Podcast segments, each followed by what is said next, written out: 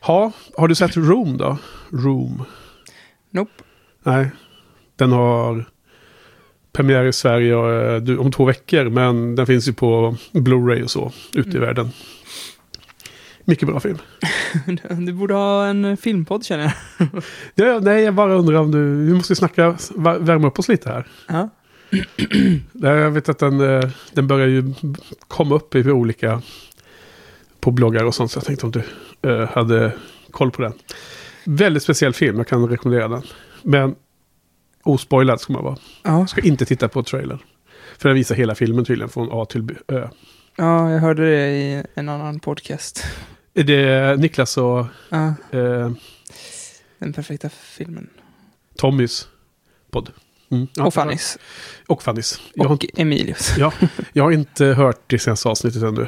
De skulle prata om den och ja, Oscars eller vad var det? Eller? Ja, det The är mycket. Oscars. De, hat, eller, de hatar ju film, men de, de hatar ju Oscars ännu mer. Ja, ja. Eller jag vet Tommy verkar ju hata eh, film.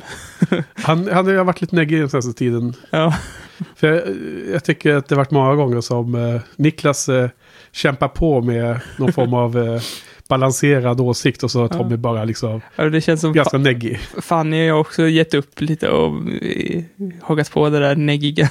Jaså, ja okej. okej. Ja, jag, jag ska lyssna på det senaste avsnittet. Det kom ut häromdagen va, bara eller? Ja. Ja, just det. Jag såg att det dök upp i feeden. Ja, okej då. Men eh, vad säger du egentligen? Nu har, tiden har gått. Två veckors paus. Vilat upp sig Mm. från Buffypodden. Skägget växer. Jo. Blir yvigare och yvigare. Ja. Eh, Ska vi köra igång eller?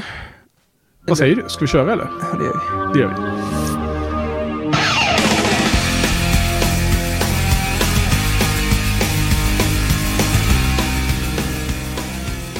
Okej, vad bra. Eh, välkomna tillbaks till eh, Buffy-podden säsong 3. Mm. Med mig Henke. Och mig Johan. Välkommen Johan och välkommen mig. Eh, tillbaks här nu första avsnittet. Vi ska täcka in de fyra första avsnitten. Från säsong 3. Vi, eh, vi kastar oss in i första avsnittet direkt tycker jag. Who are you? I'm Buffy, the vampire slayer, and you are?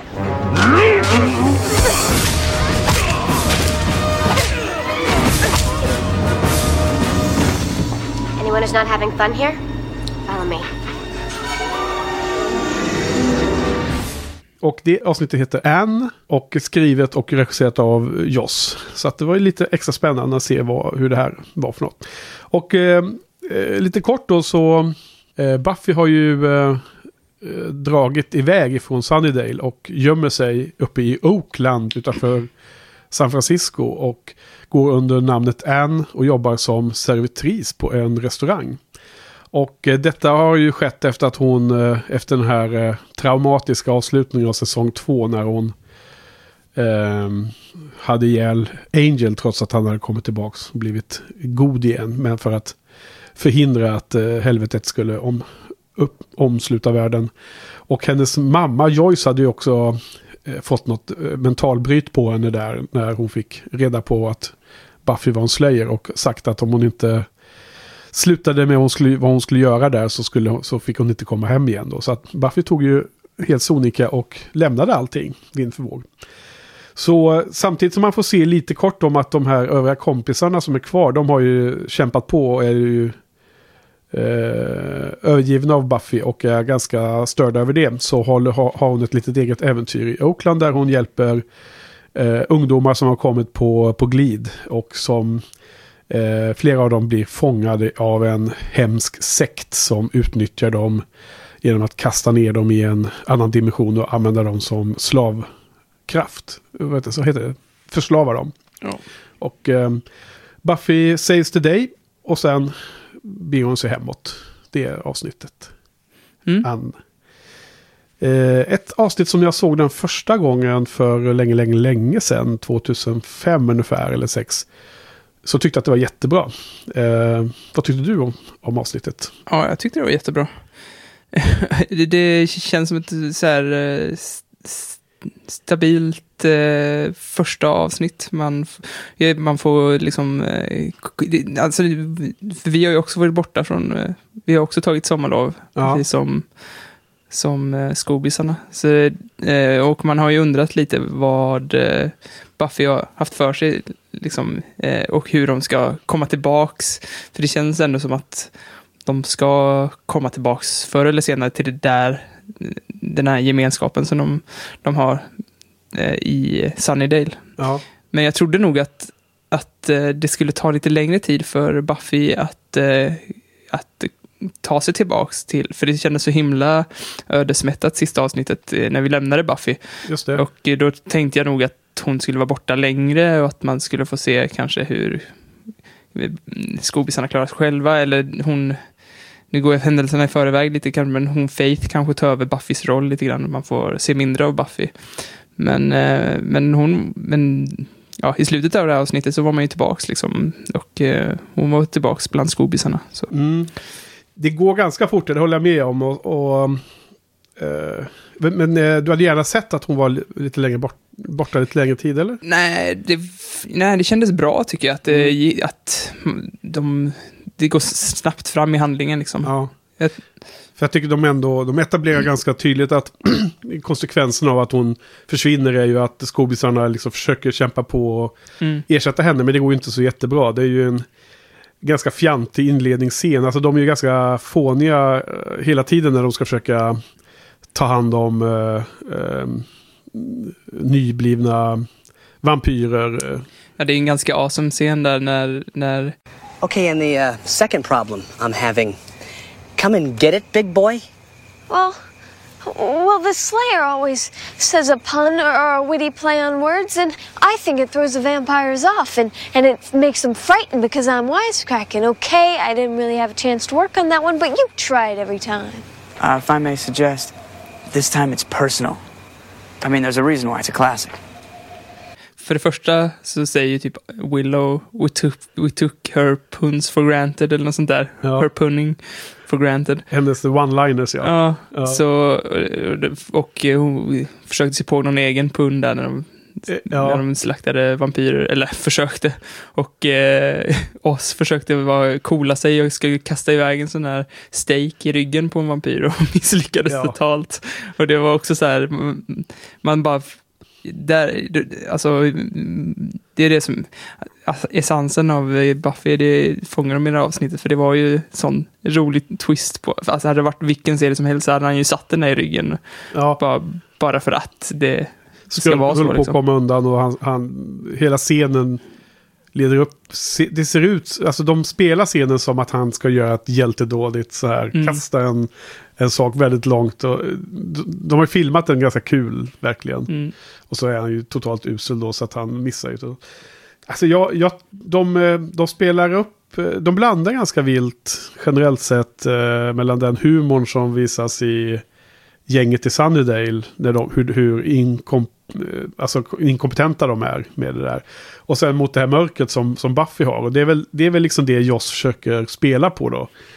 Jag måste säga att nu när jag såg den andra gången så tyckte jag, ah, jag var inte så himla nöjd faktiskt. Jag, jag tyckte att det blev ingen riktig feeling för det här avsnittet. Uh, jag blir ganska irriterad på flera karaktärer i de här två första avsnitten i den här säsongen. Mm. Vilket du eh, råkade ut för att du fick en, en, eh, en skur med sms från mig här om Ja. kvällen. Nej, men jag, det har ju verkligen eh, för mig också byggt upp Alltså, jag har ju pratat om det förut i podden, att jag stör mig på de här samma två karaktärer egentligen. Och nu har det nått någon slags klimax till hat mot de här. Ja men alltså den, den, den första som jag då tidigare har varit väldigt neutral till, om, om, om inte neutral så till och med positiv till, det är ju Joyce som är Mm. Buffys mamma då, som är extremt irriterande här i början på säsong tre. Mm. Måste jag säga. Det, det kan vi kanske prata ännu mer om i nästa avsnitt Ja, det, det kommer mer i nästa också. Men även här är det ju redan... Eh, till exempel så att hon har en scen när hon och Mr. Giles det, då eh, Mm. har, har en ganska viktig scen. För Mr. Giles han, han kämpar ju på, han letar efter Buffy hela tiden. Han får tips, han har, han har liksom skickat ut signaler runt om i världen. Han får ett tips om att eh, så, så får honom att tro att han kanske ska kunna hitta henne. Så han, han åker ju iväg, liksom flyger iväg och sådana saker. Mm. Han kämpar ju verkligen. Och, och sen är det någon scen när, när han ska trösta Joyce och eh, Mr. Giles säger att Joyce inte ska ta på sig skulden att, att eh, Buffy har flytt hemifrån. Mm. Då säger Joyce, nej det gör jag inte heller. I blame you. Jag, jag, jag liksom lägger skulden på dig. Så, plötsligt så, så är det Mr. Giles fel. Jaha, du har haft ett förhållande med min dotter eh, i form av Watcher över Slayer bakom min rygg och du har liksom vänt henne mot mig. Alltså, hon är helt Men däremot, extremt irriterande i de här scenerna. men däremot har jag fått eh, mer kärlek för Mr. Giles faktiskt. För han är ju så jävla charmig. Alltså han, han beter sig så himla bra. För, för han käftar ju inte emot när hon säger så. Han bara, Ja. okej. Men han, och han är ju ganska nedslagen. Man ser ju att det är ju, han är inte någon muntergök direkt. Nej. Nej.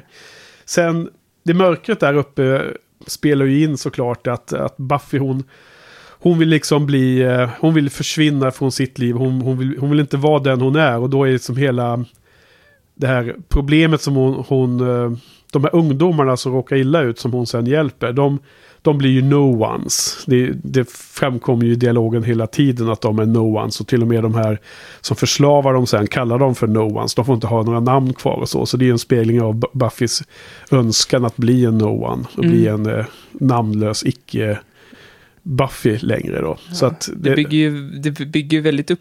Alltså hade det här varit jag tror att jag har vuxit väldigt mycket som tittare, inte bara på Buffy, utan liksom som alltså, sån här typ av serier hade jag inte tyckt var så himla bra, för att hela den här No One-grejen bygger upp mot en scen där de, när han, den onda killen, frågar så här, Who are you? Och om de Ja. inte säger No One så lappar han till dem liksom. ja, han dödar ju en till Ja. och med.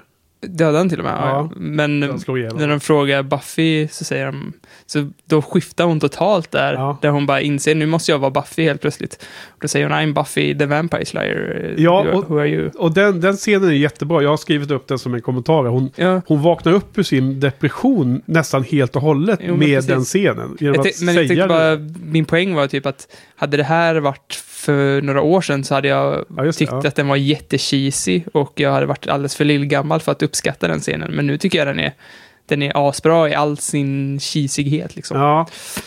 Okej, ja just det. Alltså jag, jag kan hålla med om den cheesighetsvarningen på den där scenen. Jag, jag, jag är inte lika förtjust i hela avsnittet generellt sett som jag var en gång tidigare.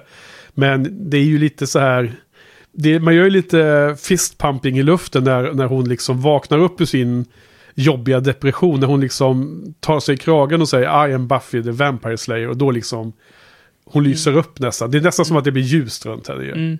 Och, och det är liksom otroligt eh, lik scenen när hon fightas mot de här demonerna.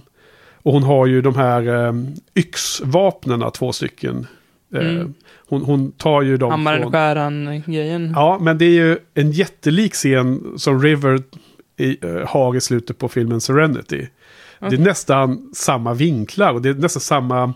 En, en, en shot där när hon står med huvudet lite nedåtböjt och ansiktet vänt mot kameran och, och håret hänger ner på ett visst sätt. Och så håller hon en sån här, en sån här yxa i handen. Det, det är nästan som taget från, från planschen till Serenity. Oh, fan.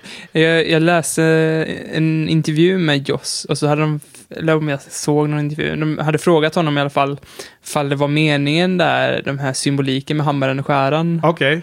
Och han hade sagt att det bara är en tillfällighet, men jag har svårt att tro att det är en tillfällighet med hela fabriken och allt där. Ja, just det. Du. att- den, den kopplar jag, för jag bara ser ju liksom att han har återanvänt nästan hela den här scenografin när, eh, när River fightas mot The Reavers i, i slutet. Ja, men på. den, den är ju snygg, alltså det kändes ju som en eh, väldigt lång Apple-reklam. Man väntar ju bara att var- ska ja. komma inspringandes med släggan där. Just det, den där klassiska mm, första Apple-reklamen ja, som går emot PC och Windows va? Ja, Jag tror jag har sett den någon gång. Den, den var många år sedan den gick på någon Super Bowl eller sånt där. ja precis. Första gången den visades. Sen, sen så är det lite kul också, en annan koppling till Firefly är ju att han som är eh, den här eh, Ken, den här Mm. som verkar vara någon slags fri religiös person som går runt och värvar eh, de här ungdomarna och som sen visar sig vara eh, The Master Evil i det här avsnittet. Han är också med i första avsnittet i Firefly. Eh, som eh, skådespelaren heter Carlos Ja- Jackott. Och spelar eh, eh, Agent Lawrence Dobson i den här eh, första avsnittet. Så att, det finns ju ganska många crossovers med eh, Joss kör med samma skådespelare Mm. i olika serier. Vilket eh, är kul att ha lite spaning på ibland. Eller kul och kul, men det är, man lägger ju lätt märke till det. Nu, nu eh, för, för mig som såg Firefly först så var ju liksom det en spoil på Buffy säsong 3 avsnitt 1. Att han, man känner igen honom direkt. Då förstod man att han skulle ha en, en, en viktig roll. Mm. Medan jag tror att om man sett alla serierna i rätt ordning. För det här, Mm. det här avsnittet gick ju före Firefly. Då, då skulle det nog vara tvärtom. Att när du såg Firefly första säsongen och kände igen den här Ken då ifrån avsnittet Anne. Skulle du ju förstå i, i där att, att det var en återkommande skådis. Att han skulle ha en viktig roll. Mm. För just i Firefly så försöker de ju tona ner hans... Han är ju bara håller sig i bakgrunderna innan han kommer fram som en, eh, i den rollen som han har i det avsnittet. Så det är Men- lite avslöjande, lite synd så. Ja, precis. Men jag tror han var ju ganska liten roll i, i det här. Alltså det är ju sån Monster of the Week. Så jag tror, tror, jag hade nog inte kommit ihåg honom om jag såg Firefly. Nej. Men å andra sidan kommer inte jag ihåg honom, trots att jag sett Firefly. ja, nej. att, eh, ja. nej, jag, jag kan, kommer ofta ihåg ganska väl. Eller så här, eh, jag kommer inte... Eller så, när jag ska... Jag ändrar mig. Jag kommer inte alls ihåg alla ansikten. Men har man läst om dem, att de är... Alltså man läser olika recaps och Ja. kommentarer runt olika, båda de här serierna, så, så kommer det upp och då är det väldigt Ja. lätt att man, kom, att man kommer ihåg det då också. Sen så tyckte jag annars, eh, det, det var ju, humorn fanns ju där lite. Jag menar, Cordelia höll på att vara orolig för, för sitt hår igen, kommer du ihåg det? Det var ju så lustigt i första säsongen. Eh, det många gånger eh, hänvisas till att hon, hon är så orolig för att håret ska vara fint. Mm. Eh, kommer du ihåg? Vi, vi pratade om Ja, den här lustiga absolut. scenen när Mr. Ja. Giles och Sander pratade om Mm. ett sätt att bli av med Cord- Cordelia var ju att eh, säga att håret var i ordning. Här, här, här var hon ju så himla... Eh, hon hade ju varit bortrest på sommaren och hon och Sander har ju den här on-off relationen. De är liksom eh, attraherade av varandra men inte säkra på vad de andra tycker. Så då, då går hon ju och är orolig då innan hon ska träffa Sander att, att eh, håret ser fint ut. Och han säger ju samma kommentar själv, vilket är en lite lustig sån eh, eh, vad heter det, spegling. Och sen när de till slut... Vad, vad, vad, vad, säger han för någonting? Nej, men eh, den, den scenen när Cordelia har gått iväg så, så, så dyker Sander upp. Det är första dagen i skolan på nya läsåret, så att de har inte sett sig ännu sen sommar. Och eh, då så är han också lite så här stressad över hur han ser ut för att träffa Cordelia för första gången. okej. Och då frågar han också Willow, hur ser mitt hår ut? Och Willow hon svarar innan han, han, han har ställt frågan klart. För hon har ju just svarat på samma fråga till Cordelia liksom fem minuter Ja. tidigare, fast hon gick iväg. Så de håller på och skämtar om de här grejerna. Men jag, jag tycker eh, deras eh, relation där, eh, just det här med att man, man kommer tillbaks från sommarlov och inte riktigt vet vad man har varandra, Ja, gör det är det... ganska bra, eller? Ja, men det känns som att det gör det lite så tydligt att det här bara är ett förhållande som är ehm, liksom tonår, byggt på hormoner i princip. Ja, Medan kanske Willow och Oz är mer eh, själsligt, Ja, ja, ja. eh, liksom, lite djupare förhållande. ja nej, men det är bra spaning.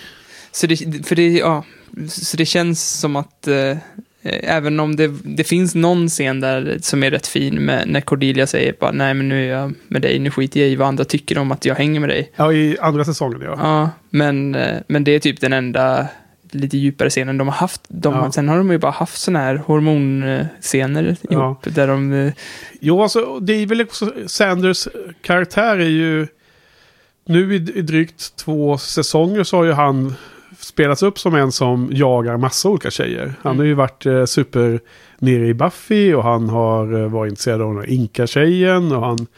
det var ju en referens till det. Ja. Var det i det här avsnittet eller? Ja, det var något av de här när Cordelia säger någonting om att ja, då... Jag har nog hört talas om Inka Mommy Girl. Ja, just det. Det är när Cordelia är orolig för att Sander har eh, hållit på med andra tjejer under sommaren, va? När hon Mm. var i Europa. Hon har varit någonstans, vart var det hon var? Hon var på någon resa i Europa. Jag kommer inte ihåg nu vad det står still i huvudet. Det var ju kul att hon hade varit där någonstans. Sen, sen då när de väl, eh, det är lite så här de... eh, när de ses så, blir, så är de liksom så stela mot varann. De är så oroliga att det ska bli fel, att det blir fel. Mm. Men sen till slut så, så uh, möts de ju i den här kyssen då. Och då är det den där absurt smetiga musiken igen. Mm. Precis som det var i första gången de, Ja. de kysses. De bara gör det som en ren, pajig scen liksom. Ja.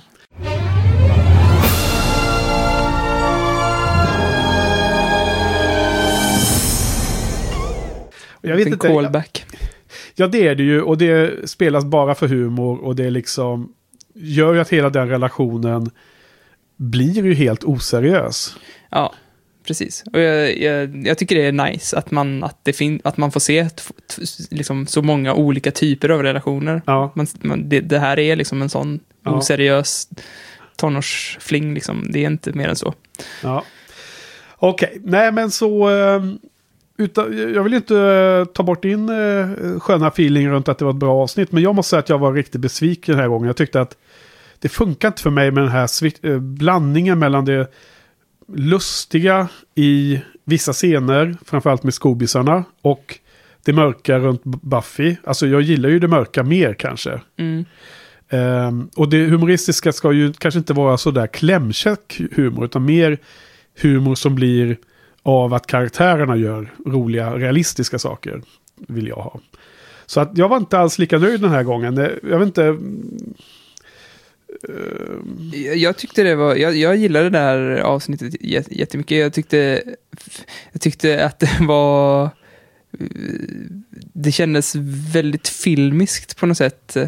Eh, och jag har sagt det förut, att det, det känns hela tiden som att det blir bättre och bättre. De, de har ju bytt, de har också bytt liksom från 16 till 32 mm, 35 mm film Okej, till den här säsongen. Och jag tycker, du har läst på? Ja, jag tycker att det, det, det märks liksom. Och musiken också känns Ja. väldigt eh, mycket dy, dyrare, vad man ska säga. Ja, det. Så, så att eh, det, alltså, jag tycker fighting-scenen också liksom uppat, eh, uppat allting och jag, tyck, och jag gillar den här hu- humorn liksom som som de blandar in, som du kanske tycker är lite så här mm, slapsticks, men som jag faktiskt uppskattar. eh, Till exempel när han, den onda killen, står och håller någon slags monolog och hon kantarelltjejen Ja, Bara- Chanterelle. Ja, bara putta ner en, honom. Ja. Så. Det påminner lite om den här scenen där hon, häxan, lägger någon besvärjelse och de bara hå- håller för munnen på henne. Liksom. Alltså, Ja, så, så avväpnande. och, eh, och lite scenen i Avengers när Loke blir eh, slagen av eh, Hulken. Ja, Puny Gods-scenen, ja. ja, exakt. Men precis, alltså Chanterelle ja, som vi eh, träffade i det här första avsnittet, Lie to Me, när hon var eh, en av de här eh, i det här gänget som, eh, som var bedårade i va- vampyrlivet. Ja, jag, ty jag tycker hon var så himla Hon var också väldigt rolig när, när Buffy bara, det här, går, det här kommer gå mycket snabbare om vi bara delar upp oss. Bara, Bra idé, kan jag hänga med dig? Ja, ja, men hon är så otroligt osäker och icke-initiativtagande. Och det är ju, alltså, hon är, hon är ganska kul, jag håller med om det. Ehm, av av de, de två halvorna i första avsnittet så tycker jag att det var roligare att se Buffys del. Ja, jag, även om oss hade någon rolig scen där också. Men, men, eh, ja. De, de här eh, mörka scenerna kan jag hålla med om. De skulle kunna vara så himla mycket mörkare. För, med tanke på att hon, hennes kille, liksom, eh, anledningen till att Buffy blir indragen i all, hela den här smeten är att hennes kille försvinner och hon ber Ja, Buffy om hjälp. Hon, ehm, Så här, jag, jag, Lily, ja. och nästan liksom säger att det är Buffys fel för att hon, det är hon som kommer med problemen. Typ. Ja, Men, men så dör han. Och det är liksom det är inte så farligt. Alltså det känns inte som att det är någon riktig tyngd i hans död. nej, de, eh, de missar att få in det lite. Men det, det, samtidigt är hon helt jäkla lost den här tjejen. Ja. Chantarelle, som hon kallar sig då i säsong två, nu Lily. Jag menar, i samma scen som hon sitter och berättar för Buffy att hon har nya killar hela tiden. Och att det aldrig håller länge. Så visar hon upp. Och titta nu vad jag har gjort med, med honom. Nu då har hon gjort en jättestor tatuering. Ja. Som halva är på hennes arm och andra halvan är på hans arm. Och, och, när, Och, och som, när de är i den här fabriken då åldras de mycket snabbare också. Ja. Men eh, tatueringarna åldras tydligen inte för att han såg fortfarande lika fräsch ut på en Ja. liksom, 70-årig man eller vad det är. jo, den biten, men det lustiga i den här scenen jag skulle komma till var ju när, när, när Buffy säger, säger någonting, och liksom så här, ja, och det är väldigt permanent också när hon säger titta vilken fin eh, tatuering. Ja. Och den är väldigt permanent. Det är ju liksom, hon sitter ju och säger att hon har nya killar. Alltså hon bara glider omkring i livet och, och låter bara sig vara med olika killar som tar hand om henne ju. Mm. Så att, ja, hela, hela hennes karaktär är ju riktigt sorglig alltså. Ja, men det var eh, härlig så här dubbelmening med den kommentaren, för den, den speglar ju också den här drömmen som, som Buffy hade i början, där hon går på stranden med Angel. Ja, Och han säger väl också så något sånt där att det är It's forever, eh, eller det är tills döden, eller eh, det, det för alltid, eller något Ja. sånt där. Forever. det kanske är något där, jag kommer inte ihåg den dialogen. Alltså, Men det, var- det, var i alla fall exakt samma kommentar som Angel gav Mm. Buffy som, som han sa till eh, kantarellen när, när de pratade om tatueringen, att kärleken är liksom för, för alltid. Angel kommer ju tillbaka i nästa avsnitt, är det väl. Eh, Så att, eh, och hela tiden innan han har dykt upp så har hon ju haft många mardrömmar med honom. Mm. Så att hon har ju riktig ångest över att hon uh, tog ihjäl honom. Och i slutet på det här avsnittet så kommer hon ju hem va? Och eh, är det inte det? De, hon, eh, hon kommer hem eh, till mamman. Men det är väl nästa avsnitt när hon träffar sina kompisar för första gången igen. Så ska vi avsluta det här. Vad, vad tyckte du om... har du tänkt ut något betyg eller? Ja, jag, jag, jag har gett en sjua. Du heter sjua, okej. Fyra. Det var stor skillnad. Stor skillnad, men det är väl bra. Jag, jag tror kanske att det kan bli en sån till sen. Ja, det är det är mycket möjligt. Alltså jag, jag tror nog också att det här avsnittet kan man nog tycka mycket bättre om. Om man, om man är på ett humör där man eh, önskar se lite mer av den här lättsammare humorn som kan finnas i vissa avsnitt. Det, det Mm. tror jag nog. Men jag var väl liksom på, på fel humör då. Första gången jag såg den så tror jag att jag satt åtta eller sånt där på den. Och det, det var helt orimligt. Tyckte jag nu då. Sen var en annan, bara sista sak intressant. För det gällde även andra avsnittet. Att det är lite av Monster of the Week när det gäller själva monstret. I det här fallet de här demonerna som, Mm. som fanns uppe i Oakland. Men har du lagt märke till att ah, trots att det är Monster of the Week så är det liksom jättemycket handling som händer Ja, från avsnitt, avsnitt till Mm. avsnitt. Om man jämför med första säsongen när det var Monster of the Week då hände nästan ingenting som tog den stora handlingen Nej. vidare. Så att där har de verkligen liksom eh, tagit stora steg framåt också. Mm. Okej, men du, eh, ska vi gå vidare och titta på andra avsnittet? It's uh, Nigerian. We got a very exciting shipment in at the gallery. I um, thought I'd hang a few pieces in here. Cheers up the room. It's angry at the room. Mom, it wants the room to suffer. You have no appreciation of primitive art. Avsnitt nummer två, Dead Man's Party. Eh, Buffy är tillbaks. Och avsnittet börjar med att Joyce och Buffy hittar en död katt eh, eh, i, i källaren. Ja, som de begrav, som liksom går ut och begraver i, i trädgården. Och eh, det ska väl vara lite symboliskt att de även gräver ner deras så här, gamla, gamla gnabbigheter som de har haft. Jaha, deras, gam, deras ehm, beef där. Ja, Ja. okej. Du tänkte så. Ja, men det var ju... Så, så det var väl någon slags eh, fin scen där. Ja. Eh, men eh, alltså, som de också säger i avsnittet så, eh, så går det inte bara att gräva ner problemen utan de kommer tillbaka och liksom jagar dem eh, och den här katten som de döper till Patchy eller något sånt där, Patches, kommer ju tillbaka som en liten zombiekatt. ja. Och det verkar ha med någon mask som Joyce har köpt någonstans. Eh, som gör att, eh, som drar till sig lite så här zombies. ja, det är zombieavsnitt där. Ja. Ja. Ehm, och eh, Giles eh, lägger en rätt rolig kommentar när han säger typ Do you like my mask? Isn't it pretty? It raises the dead. Americans. Ja, Joyce jobbar väl med... Eh, hon har ju en butik där hon säljer gamla eh, collectibles eller artefakter. Ja, Och- det kanske är så. Ja. Det är det hon har generellt sett. Och så, den här tyckte hon var så fin, hon tog hem den då. Idiotiskt nog, den såg helt jävlig ut också. Vilket Buffy kommenterade, den ser helt hemsk ut ju. Ja, ja, exakt. Det är också ganska roligt. Hon frågar, är den inte fin? Bara, nej, det ser ut som den ska döda rummet eller något Ja. Och det gör den också, det ser ju helt eh, elak ut. Och den återupplivar ju döda, så att den är ju också elak. Ja, och i slutet så träffar ju skiten verkligen fläkten. Både med zombies och med eh, alla relationsproblem som flyter upp till ytan. Ja. Allt kulminerar i en jättestor fest som de har för, för De ska göra en välkomstfest till Buffy hemma Ja. hos uh, Joyce och Buffy. Ja.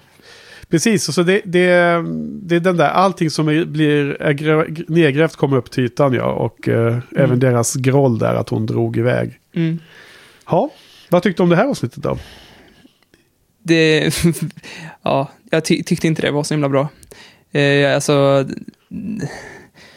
alltså tyck, tyck, tyckte du synd om Buffy i slutet när allt liksom går åt helvete? Vet du, eller när, när liksom Sander och alla börjar anklaga henne för, för att hon bara bailar liksom på alla. Nej men alltså, eh, tyckte jag synd? Nej, det tyckte jag inte. Tyckte du? Ja, verkligen. Jag tyckte att alla var så orimligt dumma i huvudet. Alltså jag tyckte inte synd om Buffy, men jag blev förbannad på alla andra. Ja, det kanske är samma sak det ja, du det, menar kan, då. det är väl kanske egentligen Ja, men, den alltså, jag blir känslan jag, helt hade också. vansinnig på, på hur de reagerar.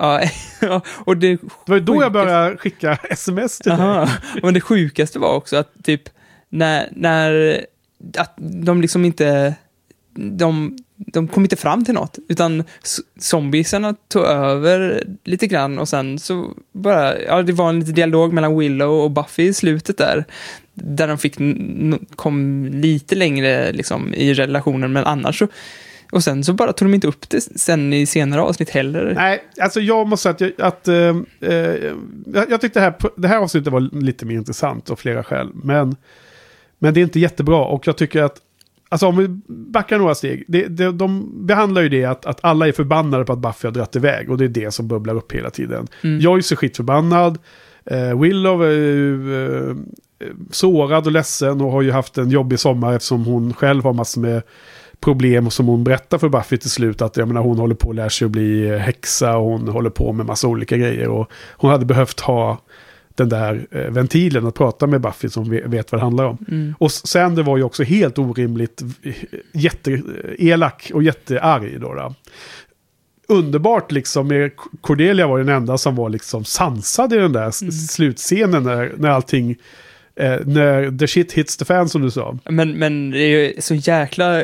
eh, Kvaliteten på dialogen är så jäkla ojämn där. Ibland är det så jäkla briljant bra liksom. Ja. Och mm, jag tycker den är lite så här Kevin Smith-snappy nästan när, när, eh, när när Buffy frågar bara, är det någon mer som ska have a go at me? Liksom, du vid dippen, har du någonting att säga?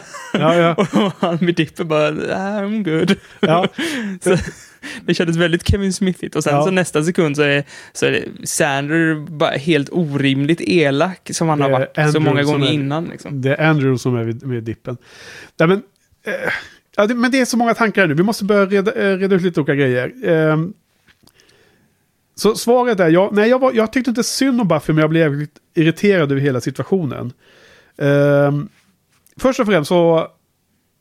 Jag förstår att de ville behandla det faktum att, att det blev en motreaktion mot att Buffy har dratt.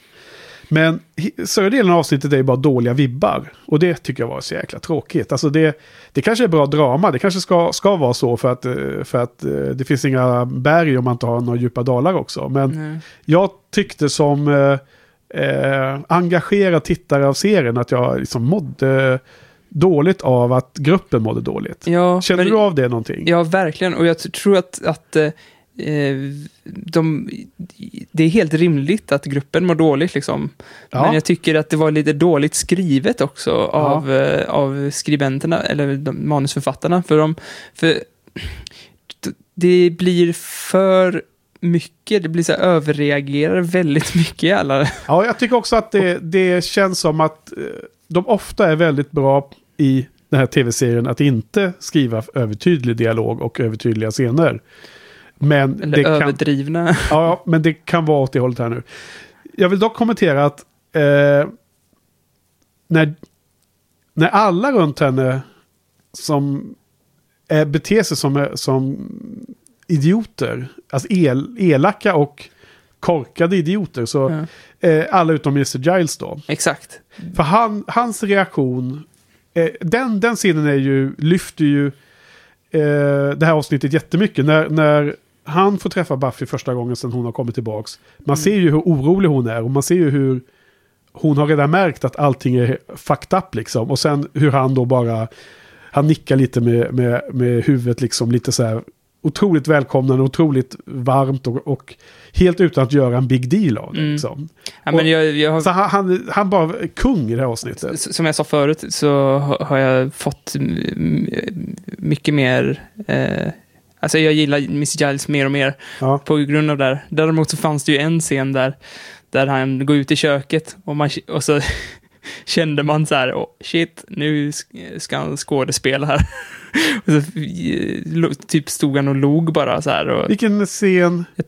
jag tror att det var när, precis när hon kom där och, och eh, eh, skubbisarna, det kan vara förra avsnittet till, till och med, när skubbisarna sitter i, ute i vardagsrummet och eh, eh, Giles går iväg och ska göra te eller något sånt där. Och så Ja. får man se så här hur han står och ler lite för sig själv. Ja men det är väl när Buffy har dykt upp där och, då, och han bjuder på te direkt. Men då, Exakt. det är den scenen när man ska se att han är så lättad över att hon har kommit tillbaka. Ja. Ja.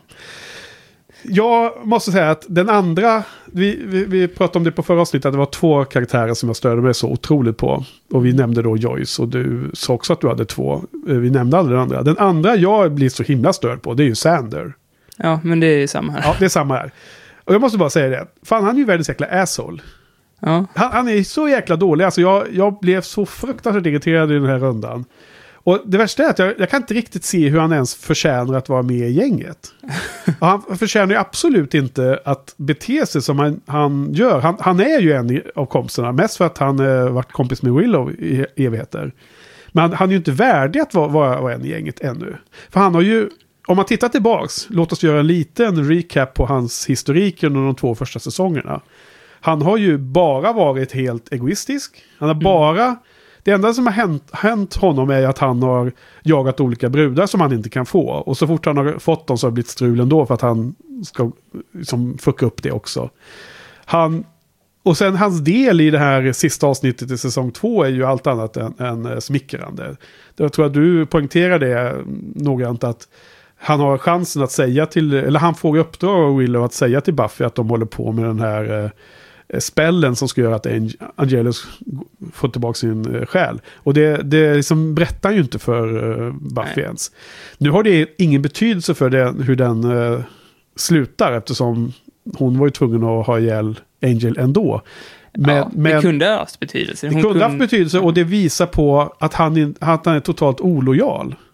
Ja, att, ja men precis. Ja, Jag har ju redan tagit upp exakt det här. Jag håller med till 100%. Han är Ja. ett jävla rövhål. Men nu, du har tagit upp det, absolut. Och, och, men det här är bara för att det, det är mycket mer tydligt nu. Och det, I det här avsnittet, det är han som har, är mest galen förbannad över Buffy. Det är ju liksom som att...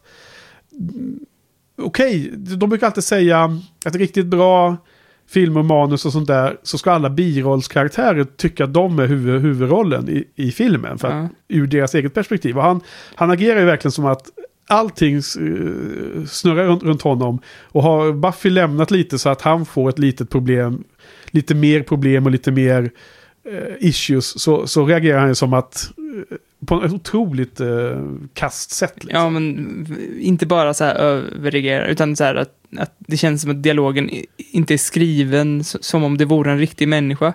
För eh, Willow till exempel, sista scenen där, som jag faktiskt tycker är rätt fin. Mellan Bu- Buffy och Willow. Ja. Ja, när Där- de... eh, Och där, där är det precis, ja. ja, där är det precis som du säger så här att Willow säger åt Buffy liksom att du är inte huvudrollsinnehavaren i, i en eh, tonårsserie, utan jag har också problem och jag behöver också ditt stöd. Liksom. Ja. Och så sitter de och säger så här massa glåpord till varandra och det är Jo, men mysigt. precis. Buffy Willow är ju, den scenen är ju mycket, mycket mer äkta än Ja. vad...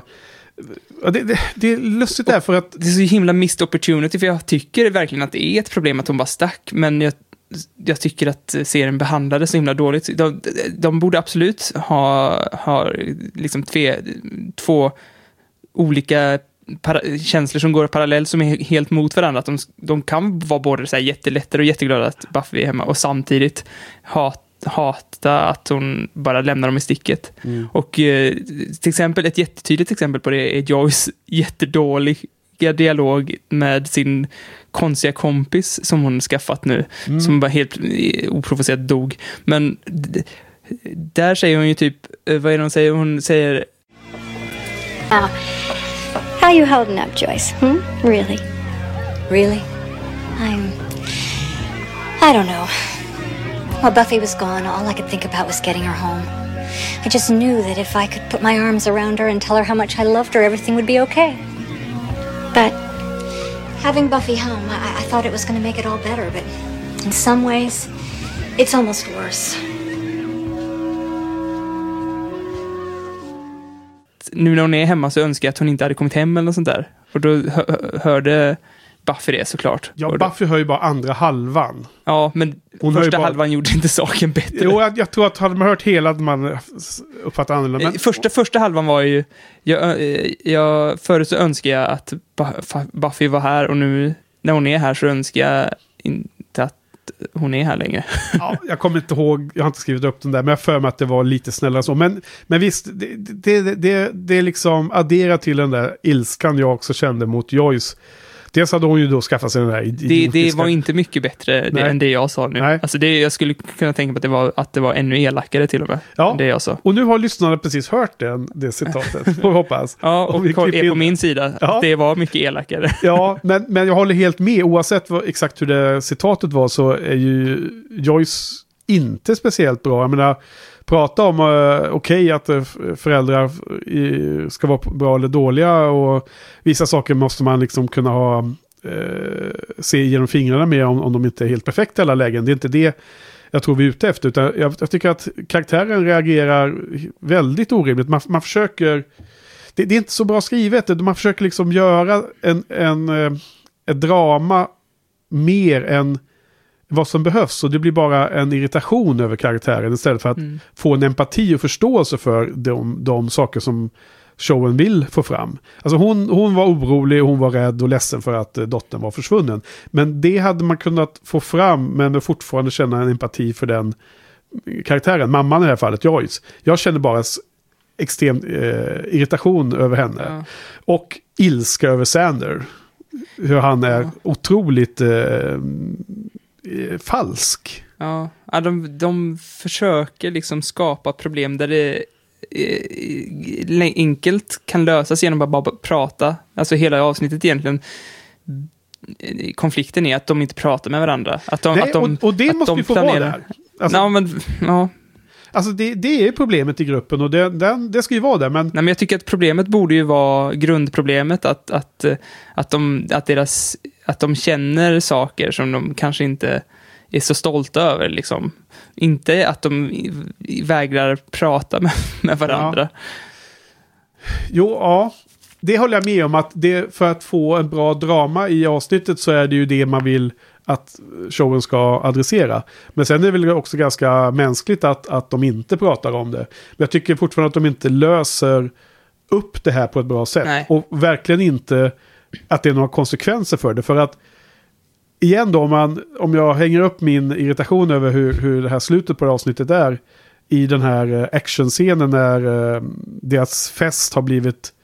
Alltså anledningen till att alla zombiesarna kommer till Buffys hem är ju att den där masken drar dem till sig. Och zombiesarna försöker få tag på masken för då, då kommer en, en eh, gammal eh, urzombie att återuppstå. Och eh, givetvis så lyckas de ju få, få död på honom till slut. Då. Men eh, då när de, innan de blivit anfallna så står de ju och skriker på varandra. Och eh, Sander är ju värst. Eh, Buffy är ju helt ensam. Eh, förutom Cordelia som är faktiskt på hennes sida lite lustigt. Som jag bara yes, Cordelia, yes. Det är liksom, Ja, hon har ju verkligen skiftat i personlighet. ja. Det känns som att hon ger plats åt Faith lite grann. Att Faith är den nya kaxiga. Ja, det kommer i nästa avsnitt. Men sen, sen då, när de blir anfallna i den här scenen. Alltså bokstavligen sekunder efter att de står och skriker på varandra. Willow säger någon ironisk kommentar om ska vi liksom hänfalla oss åt våld här för att lösa vår konflikt. Och då strömmar det in, eh, kastar sig in eh, zombies genom fönstren och så tycker Willow, ja ah, så bokstavligt behöver det inte vara. Men då börjar de ju slåss. Och helt plötsligt så är Sander och, och Buffy liksom tillbaks på den goda sidan igen. Då de liksom har varandras back och de, de säger någon sån här cool kommentar, liksom one-liner om att eh, när de slåss där. Och sen så har ingenting mer, sen är allting fine. Nej.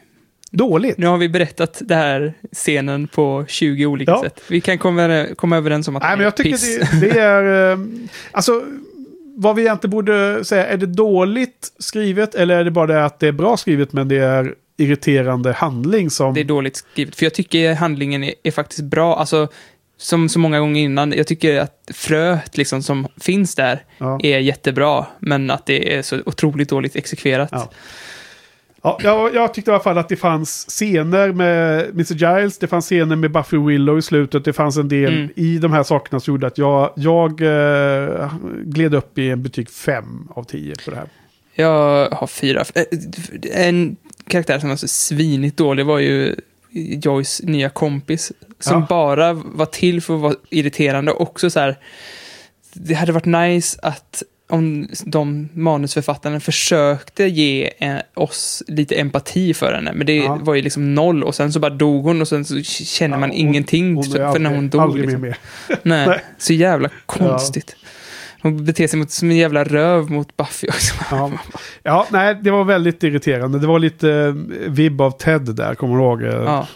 Joyce. Eh, Men det här var ju liksom en människa. Ted Ja. var ju en robot liksom. Ja. Så att det, det, det, Ja, men relationen hur, hur Joyce höll Ja. på. Och, men jag tänker på det här Ja. dödsfallet som liksom har noll impact på någon. Liksom. Ja.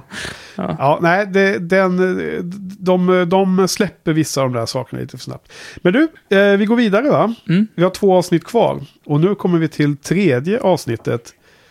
Som heter Faith, Hope and Trick. I get it. Not the horny thing, yuck. But the two Slayer thing.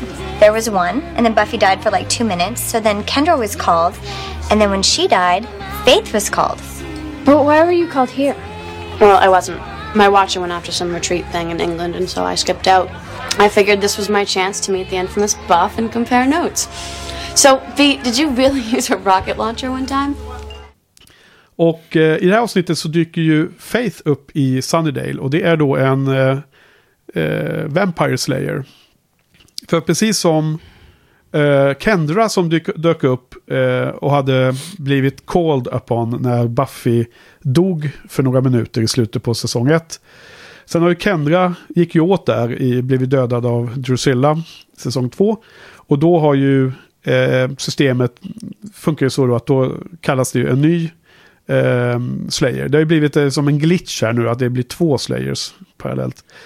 Och då är det Faith som dyker upp. Och eh, eh, samtidigt så, dyker, så har hon med sig i hasorna någon jättegammal vampyr med, med sin eh, närmaste man. Jag tror det är han som heter Trick faktiskt. Den här Mm. eh, smalare svarta killen som är eh, va vampyrmästarens eh, hjälpreda. Mm. Så eh, vi introduceras till den här nya karaktären och vi eh, får liksom veta lite om hennes bakgrund och sådär. Och, och, och de fightas till slut mot den här eh, gamla vampyren som för övrigt är så himla gammal så hans händer och fötter har blivit till eh, klovar, hovar eller vad är det? Ja. Cloves. Ja, klövar.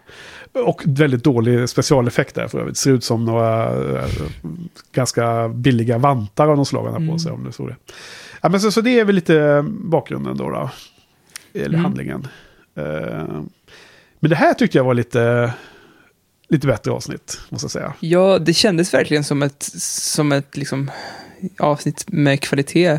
Men jag vet inte varför. Jag satt och zonade ut hela tiden när jag kollade på den faktiskt. Ja, nej, alltså jag, jag tycker det här är jättebra. Alltså, det, det, var ju, det var lite som att, mm, ja, nu är vi tillbaka i, i, på den goda sidan med hög kvalitet. Mm. Och Faith, som är första gången jag ser då.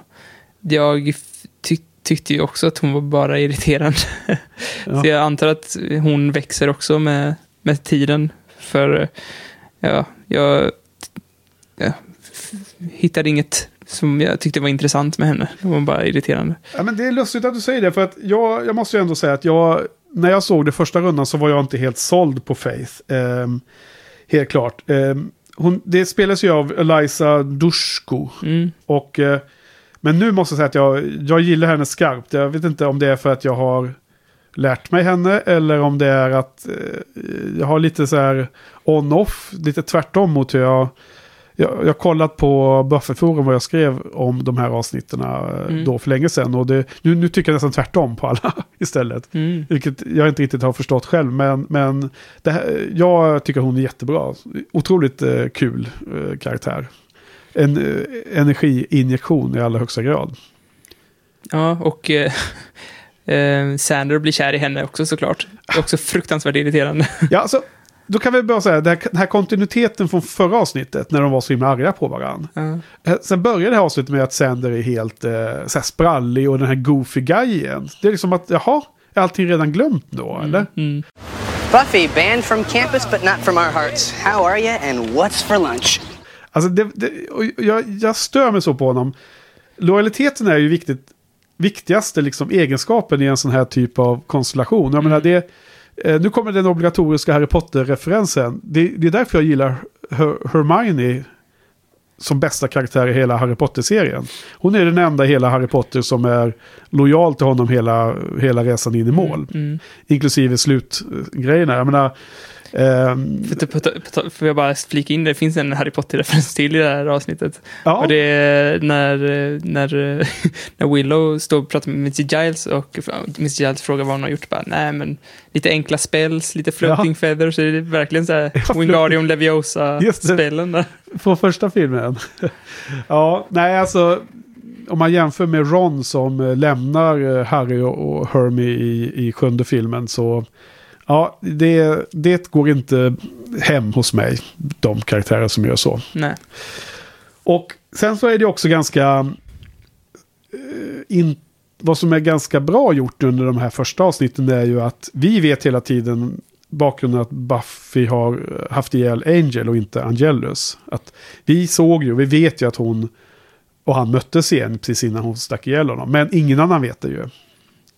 Men det, det framkommer ju i slutet på det här avsnittet att hon, hon, hon tar mod till sig och berättar det här för Mr. Giles och Willow. Vilket också tycker jag är talande att det är de två som Mm. får vara med i en sån scen. Och det här eh, stora assholet eh, Sander fick inte vara med där då.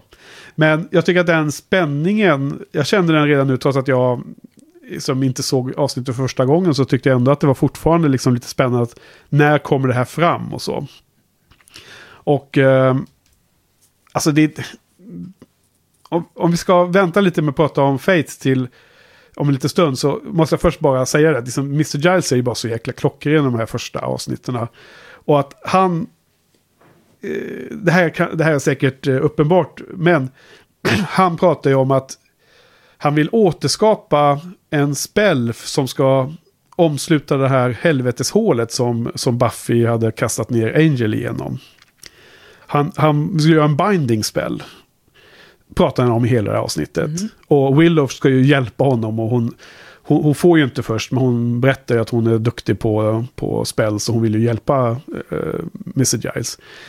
Och han, han, för att kunna göra den så vill han ju fråga Buffy om detaljer om hur det gick till när det som hände med Angel hände. Mm. Och sen när Buffy till slut har berättat vad som hade hänt.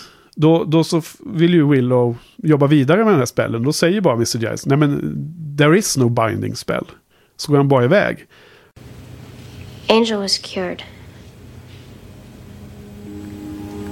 I'm sorry. When I killed him, Angel was cured.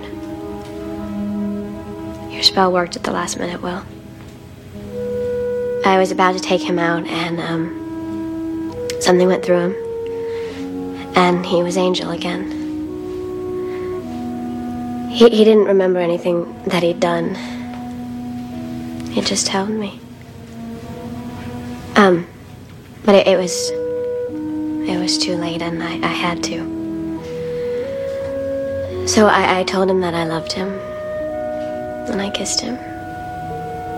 And I killed him.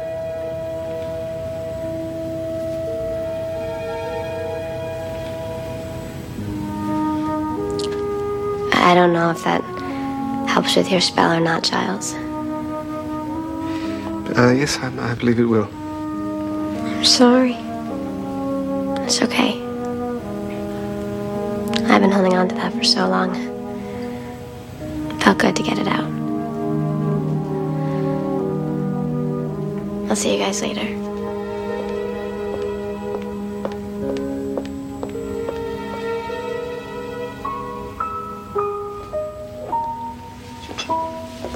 Giles, I know you don't like me playing with mystical forces, but I can really help with this binding spell. There is no spell.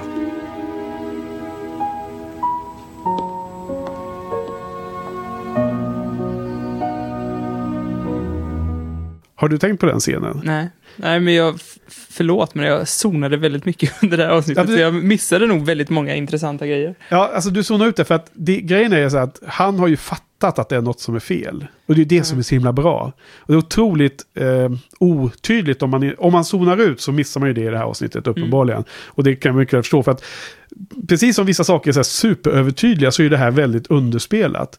Han har ju förstått hela tiden att det är någonting som gnager Buffy. Så han vill ju bara fråga, fråga om det här eventet som hände där med Angel. Och till slut så berättar ju Buffy att, att den där, han hade återkommit, och fått tillbaka sin eh, själ och att hon hade dödat honom trots att han var god igen. Då, då. Och att det är det som tyng- tyngt henne. Och, så det fanns ju ingen binding spell. Det var ju bara Mr. Giles, istället för att liksom eh, fronta henne och ställa henne mot väggen, så har han ju liksom lockat fram det långsamt att hon ska få berätta av sig vad som hände. Vad gjorde den här binding-spelen, sa du? Jag zonade när du pratar också. Det var ju bara ett eh, sätt för honom att få henne att berätta om vad som hade hänt. Han hittade ja, men vad, på. vad gick binding-spelen ut på? Det fanns ingen spel, men han, han, han, han hittade på att den behövdes för att, för att liksom se till att det här hålet till helvetet skulle eh, fortsätta vara, vara stängt. Okej, okej. Mm. För att liksom skydda Mm. världen. Men det, det fanns ingen sån. Det behövdes inte. Nej.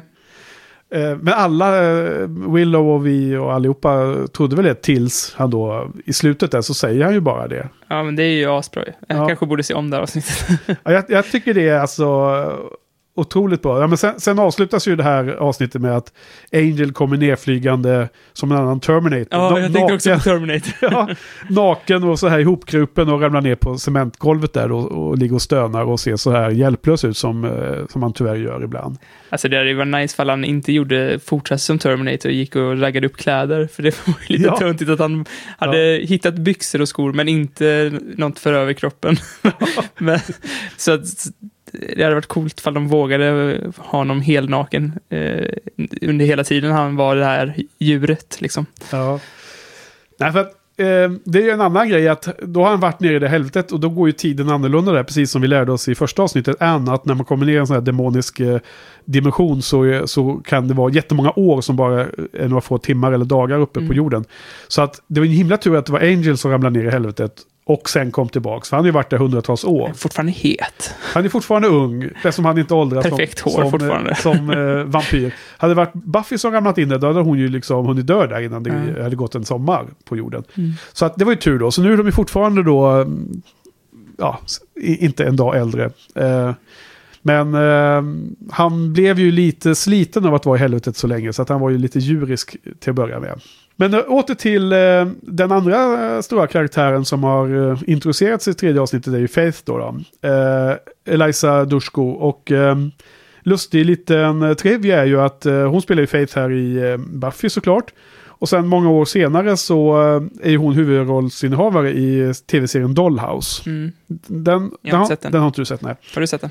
Ja, därför att det var ju den första serien som Joss gjorde efter Firefly och eh, Buffy och Angel. Alla de här tre serierna som gick parallellt ett tag Mm. avslutades. Så var det ju en eh, längre paus där och sen var ju Dollhouse nästa serie. Så jag var ju jättenyfiken på den och så. Mm. Och eh, det jag har läst om det här var ju att eh, de, Joss och Eliza hade lunch. Jag antar att hon ville väl prata med honom. För då hade hon ju vid annat jobb och så blivit typ lovad av Fox tv-kanalen.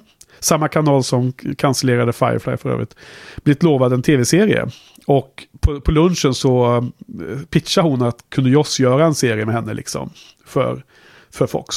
Mm. Och han... Eh, eh, oklart om, om det var någon... Eh, om det verkligen var så, men att han typ på lunchen hittar på att köra det här Dollhouse, det här konceptet.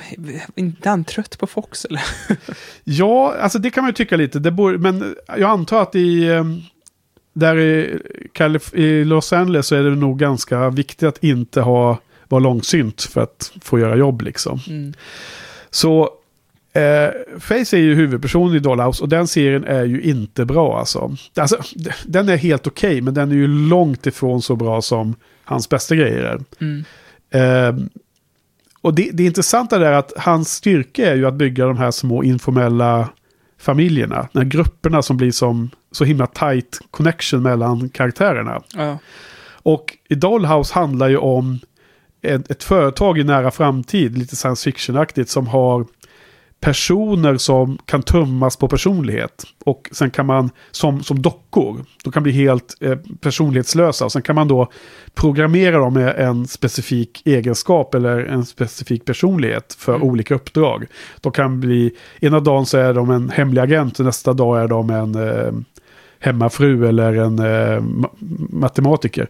Och ehm, det är ju en kul science fiction-grej som man kan sp- spinna vidare på. Och Eliza Dushko får ju liksom spänna sina skådespelarmuskler genom att spela olika karaktärer då från avsnitt till avsnitt. Men hela konceptet som Joss är bra på är ju att karaktärer ska vara väldigt bygga, bygga upp en relation med varandra. Om, om alla de här dockorna då eh, resettas mellan varje avsnitt så finns ju ingenting att bygga på ju. Så att den där blev ju inget bra. Eh, Två säsonger fick den. Ehm, om det är 10 eller 12 avsnitt per säsong eller 13, kommer inte ihåg. Sista avsnittet varje säsong är någon framtidsvision där de har, det som utspelar sig många år efter nutiden i Dollhouse. Och båda de avsnitten är jättespännande. Så det känns som att det finns en annan tv-serie som man borde ha gjort liksom. Men som man bara teasar med sista avsnittet i säsong 1 och säsong 2. Och sen så blev det ingen mer. Så att det där är ju bara dead end. Men ja, det var en liten utvikning om Dollhouse. Eh, en serie som är, eh, den är inte usel på, på något sätt. Men den är, den, kunde, den borde ha kunnat bli så mycket bättre om de har gjort det på annorlunda sätt. Mm. Sen är det lustigt, en av de viktigaste skådespelarna, en av karaktärerna där är ju en eh, ung eh, snille som gör den här själva tekniken som de använder för att fylla de här dockorna med nya personligheter. Och han är ju han som spelar nörden i Cabin in the Woods. Ja, okej. Så att det igen det där liksom korsbefruktningen Ja. med skådespelare som dyker upp överallt. Lite som Kevin Smith. Ja. Okej, men så eh, Faith är ju då en eh, eh, Slayer och hon är ju helt nipprig i början och eh, otroligt stö störande. Hon är ju... Eh, om Buffy är låg och ganska tagen av den här typ depressionen som hon hade efter Angel och allt det där och det som vi har sett i de första avsnitten där, så är ju eh, Faith liksom är ju som om hon går, går på speed hela tiden i det här avsnittet. Och först så tror man bara att hon är, hon är liksom en optimistisk och positiv, sprallig slayer. Och eh, jätteangelägen att komma ut och få fightas och döda vampyrer och så vidare. Eh, sen visar det sig att eh, vad som har hänt henne är att hennes watcher, som då var en kvinnlig watcher, vilket är en lustig liten detalj att Watchers kan vara män och kvinnor. Och det är ingen kommentar för övrigt. De bara säger att de bara kallar henne för She liksom. Om hon nu heter, vet inte ens om de säger hennes namn. Men att det inte liksom förklaras eller görs som en stor grej av att, att hon hade en kvinnlig Watcher. Vilket är bra. Mm. Coolt. Men då, hon har ju, Watchen har ju blivit dödad framför Faiths ögon då. Och på ett sånt hemskt sätt så det inte ens finns ord att beskriva vad, vad som gjordes mot henne då. då. Så hon är ju i, i, i själva verket helt livrädd och helt på gränsen till att bryta ihop då, då förstår man ju. You don't know me. You don't know what I've been through. I'll take care of this, all right? Like you took care of your watcher?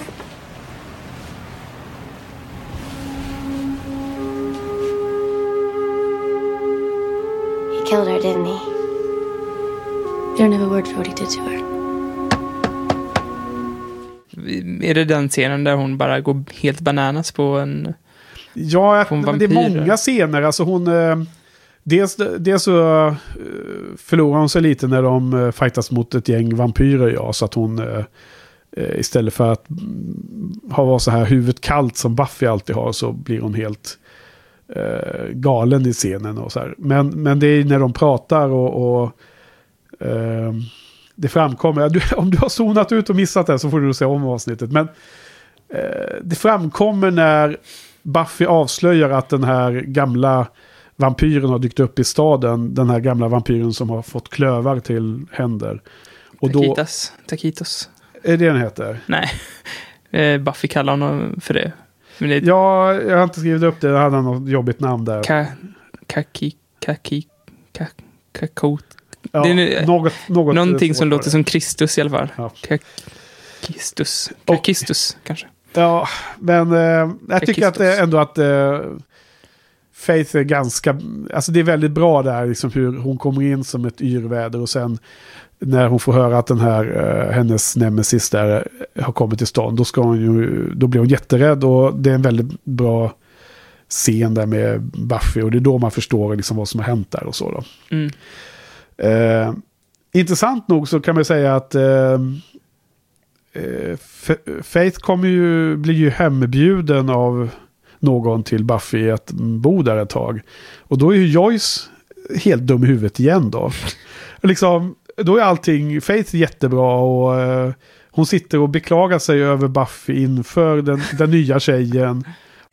Buffy can be awfully negative sometimes. See, honey, you gotta fight that. Working on it.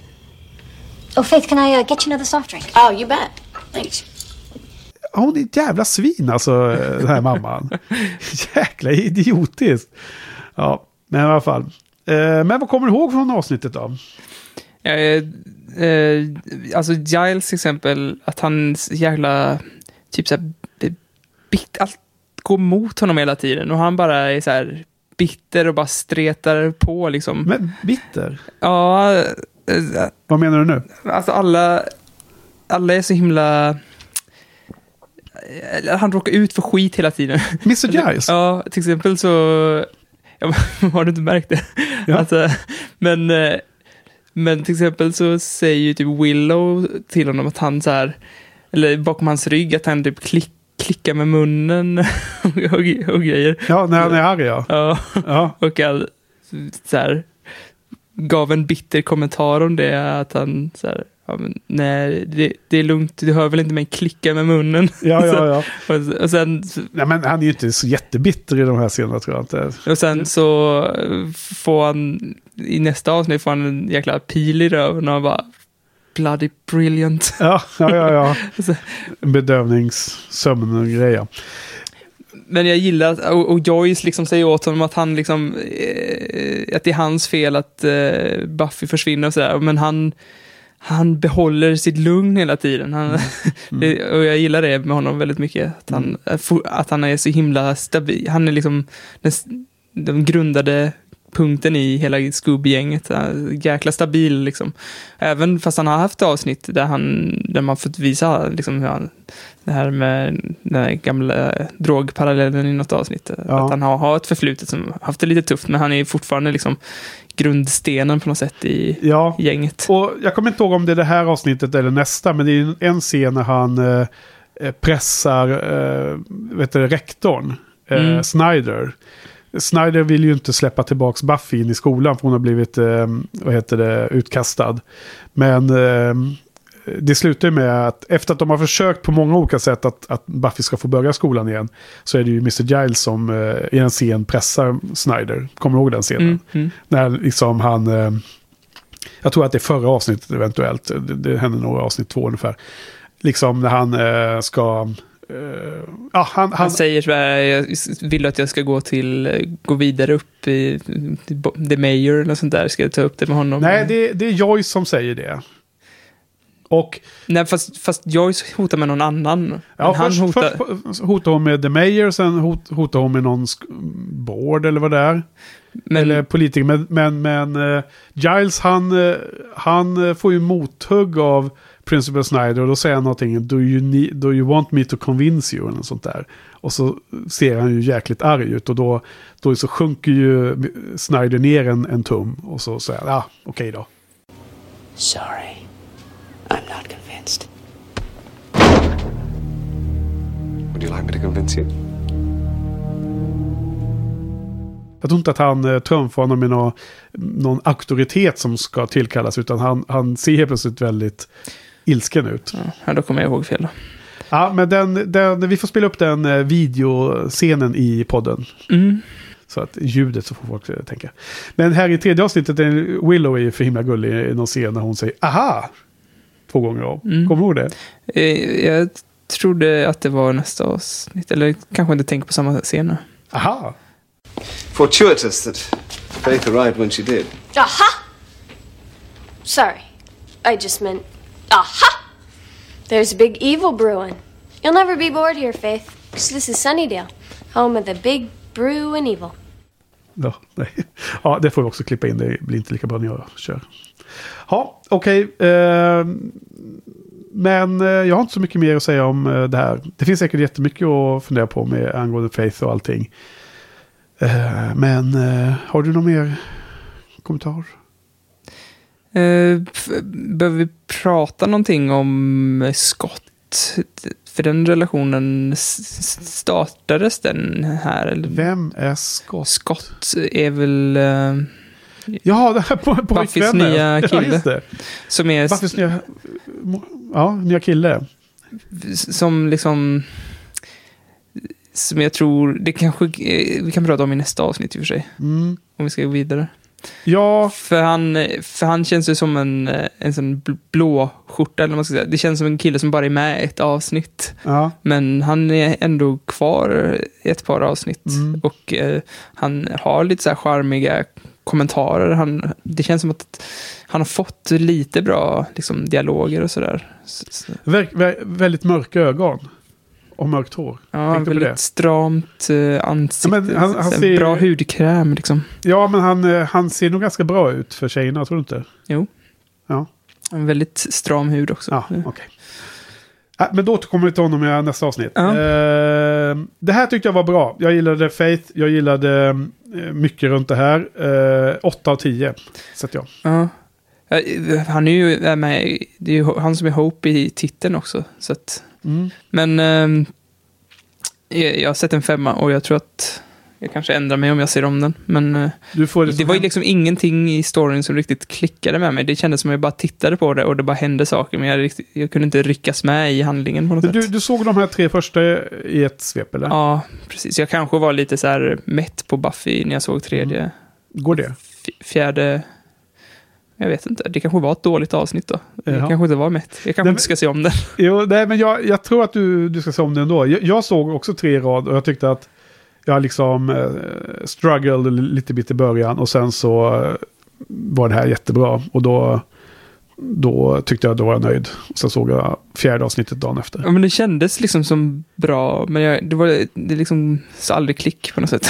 Ja, klart, om man inte gillar Faiths eh, persona där i början, då, för, då, då förstår jag ju att avsnittet inte blir lika starkt. Nej. Men, men jag, jag tyckte att det var bra. Okej, men du, vi går vidare för att vi har ett ganska intressant, tror jag, fjärde avsnitt att Mm. behandla. All men are beasts, Buffy. Okay, I was hoping to not get that cynical till I was at least 40. It's not cynical, I mean, it's realistic. Every guy from Manimal down to Mr. I Love the English Patient has beast in him. And I don't care how sensitive they act, they're all still just in it for the chase. Avsnitt fyra på säsong tre, Beauty and the Beasts, med flera beasts. Eh, som är in, hela avsnittet är inkapslat eh, av en, liksom ett cit, det är citat, från eh, Jack Londons The Call of the Wild, har jag läst på i efterhand. Att, Okej. det- att det var från den novellen Ja. som handlar om typ vildhundar. Det man kommer liksom. i voiceover i början och i slutet. Ja, är det Buffy som läser upp det eller? Eh, jag tror att Willow pratar första Ja, Will- och Buffy i slutet. Är det inte...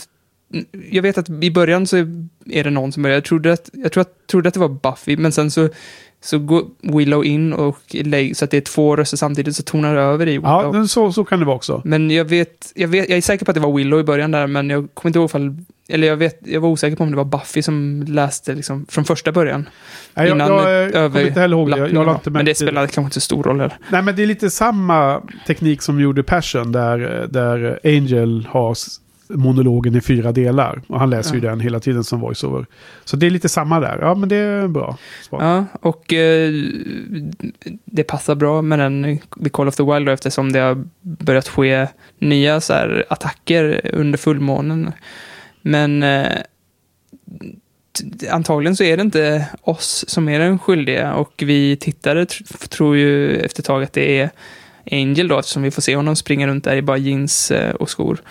Men eh, det är inte bara han som är, är misstänkt utan det dyker upp eh, eh, Scott Hopes eh, kompisgäng. De Ja. är inte heller, det är ju någonting som är lite skevt med dem också. Så att de dyker också upp som misstänkta. Eller i början så är de inte misstänkta utan det, det, det kommer ju som en liten chock där i, i, mot slutet. Ehm, och eh, Pete då, som han kompisen heter, är väl någon slags...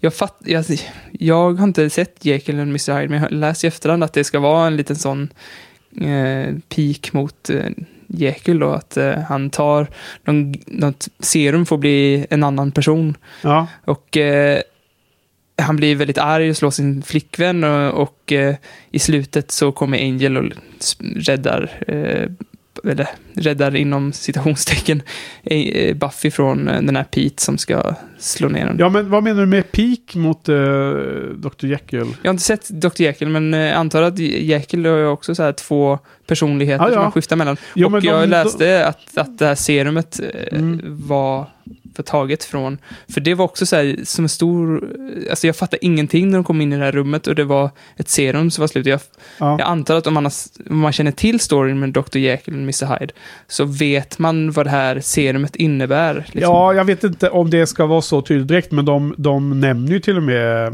det är väl någon som kommenterar att han, han beter sig som en uh, um, Dr. Je- Jekyll och Mr. Hyde-aktigt. Så att, jag tror de till och med nämner det i avsnittet. Det kanske är så. Men eh, Så det är helt, klart en i vilket fall, fall som helst så tyckte jag, jag att det var så här otydligt vad det var som hände med honom. Ja.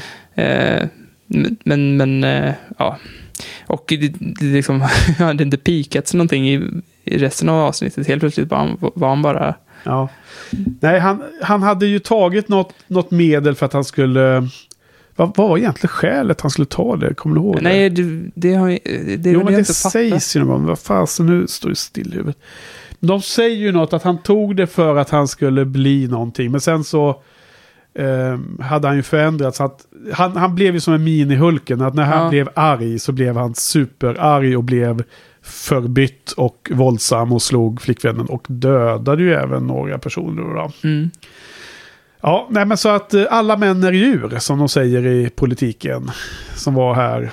Det var en lustig koppling till, det var väl för eh, många år sedan när det var det här i... i eh, eh, FI-grejen. ja, precis. Och eh, vad heter hon? Någon eh, person i Uppsala universitet där som uttalar sig. Ja, tekniskt sett är ju alla människor djur. Ja, ja, exakt. Det kan man ju hålla med om. Det är precis som alla, män, alla kvinnor är djur. Alla, män, ja, Alla män är djur. människor. Och alla kvinnor är djur. Och alla män.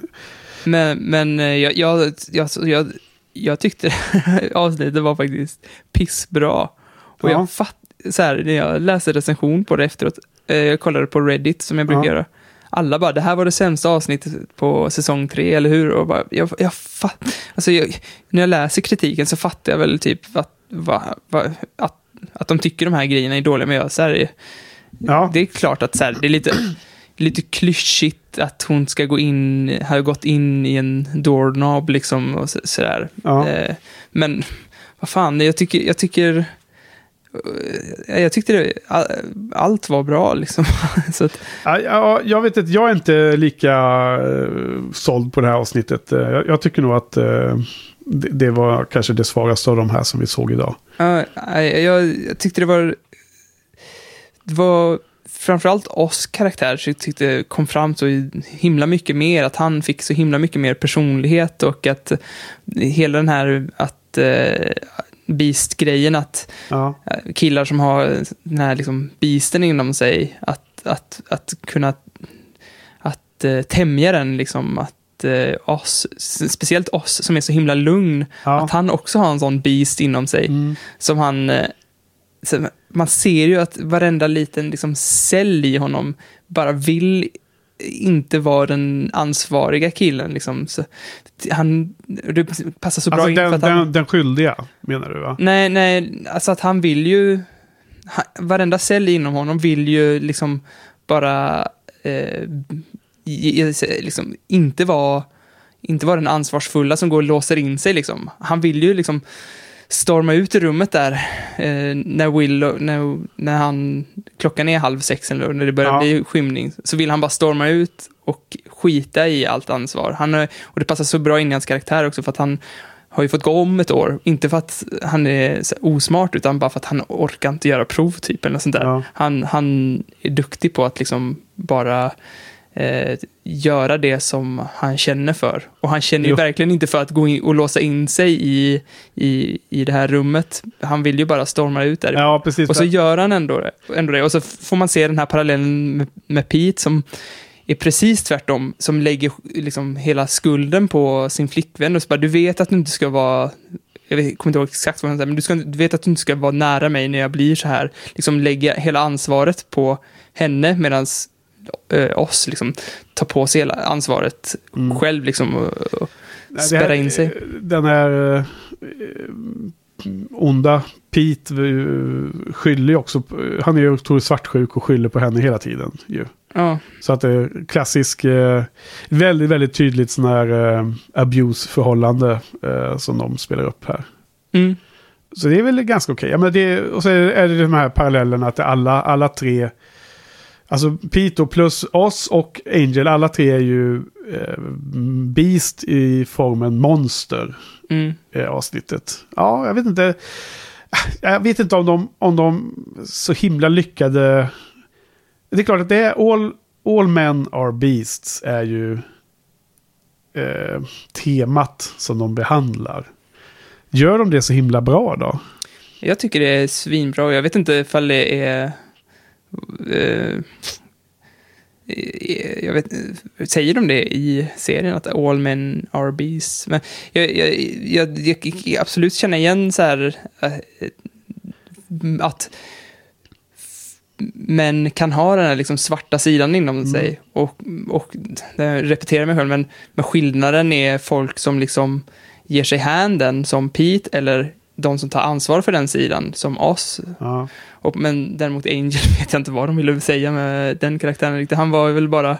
Nej, ja det, det är Han har ju varit en dålig karaktär genom hela, hela serien. Så. De använder honom, precis, han används inte, nog inte så mycket i symboliken den här gången, utan det är nog mer en spänningsgrej där, att han verkar vara De kunde knyta, till, de kunde knyta honom, han har ju också varit eh, personlighetsförändrad, men den Ja. passade inte, den karaktären passar inte lika bra in i liksom, temat som Nej, de två. Men vad, vad som händer är att eh, eh, de, de får det här spänningsmomentet med att han är ju förvildad under hela tiden som han har kommit tillbaks och, och Buffy har ju försökt eh, närma sig honom men då är han bara som ett djur. Men sen i slutet så kommer han ju rädda henne ändå och då har han ju liksom kommit till sans och blivit eh, den vanliga Angel igen. Mm. Så det är väl den spänningen de får in där då. Men eh, jag tror, drar mig till minnes av en, en tråd på Buffy-forum där man eh, pratar om att originalnamnet på avsnittet var All Men Are Beasts. Okej. Men att man valde bort det för det var för övertydligt och då valde man det Beauty and the Beasts. Mm. Som ett eh, mindre eh, alltså övertydligt namn. Ja, på, ja, det också då kanske. Eh, nej, men det är väl en intressant eh, frågeställning. Man skulle nog kunna gjort eh, mycket spännande på det. Men att det finns en slags... Eh, och inte minst när det gäller...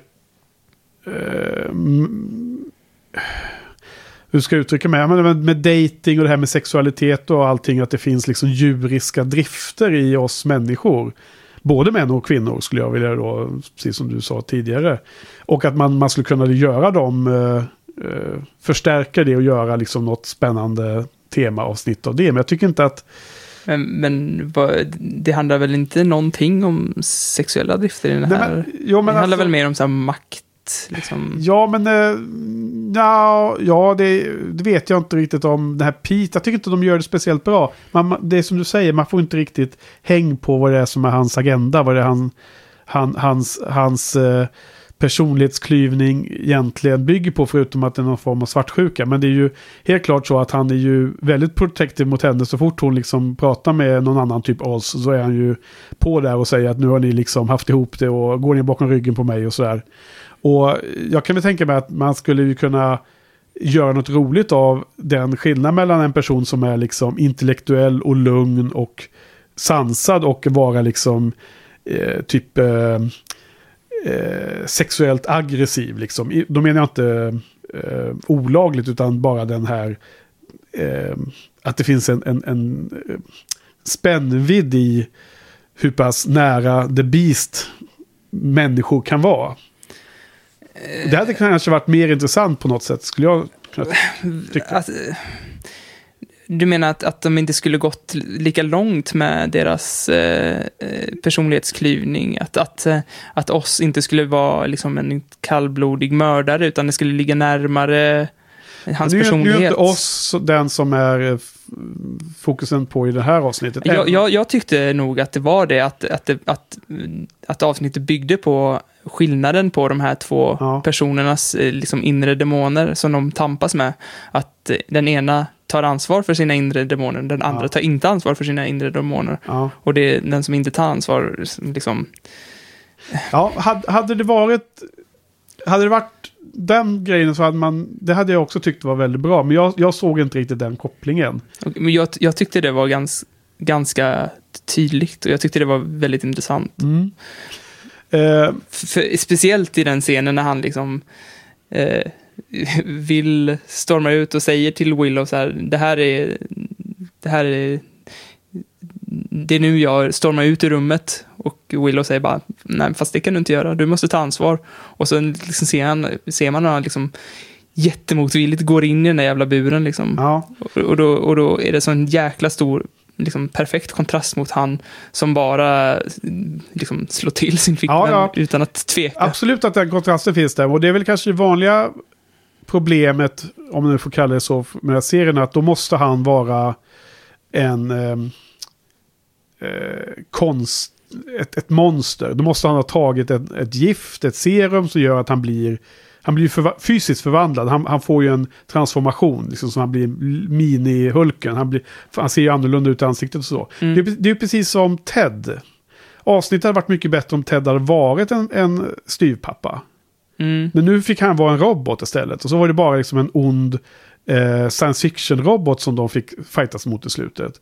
Det avsnittet hade ju blivit starkare av om det verkligen var en eh, människa som dejtade Joyce och som Buffy hade problem med. Samma sak här, hade jag hellre sett att den här Pete, för att göra den här eh, kontrasten mot oss, som du säger är bra, Mm. att han inte hade tagit något konstigt serum och blivit person, alltså blivit fysiskt förvandlad. Men jag, jag, jag förstår vad du menar, men jag, jag håller inte riktigt med. Jag, jag, det är klart att det hade ju varit lättare att relatera till honom då. Ja. Men jag känner nog att, att, eh, att det finns fortfarande saker att relatera till. För jag känner ibland att jag kan bli så arg att det bara svartnar för ögonen och att Ja. jag inte vill liksom kännas vid den personen som jag blir när det svartnar för ögonen på mig. Ja. Att jag inte vill ta ansvar för den, för det är inte jag liksom.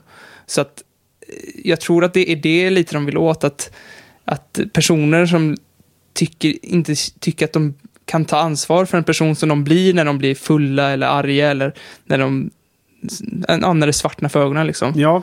När de blir så här personlighetsförändrade. Att, och, och, och, men oss liksom ta ansvar trots att han, att det, han känner att det är en annan person och så tar han ansvar för Absolut den han att, blir. att den kontrasten finns. Och oss är ju en werewolf och han blir ju det då. Inte när han blir arg på Willow eller något sånt där. Utan han blir ju det varje gång det blir månsken. Så att Mm. det är lite... Visst, jag förstår vad du har läst in i avsnittet. Och det är ju eh, absolut säkert till det här som de jobbar med. Mm. För mig gick det lite över huvudet på mig. Och jag tyckte att jag hade hellre sett att om nu temat är All Men Are Beasts, att de hade hanterat det på annorlunda sätt. Men det är intressant det du säger där. Eh, eh, Jag tänker på att den här Pete, han blir ju dödad. Han, han blir ju... eh, Angel tar hand om honom. Eller Mm. Angelus. Han i sin var, vad heter det, vampyr...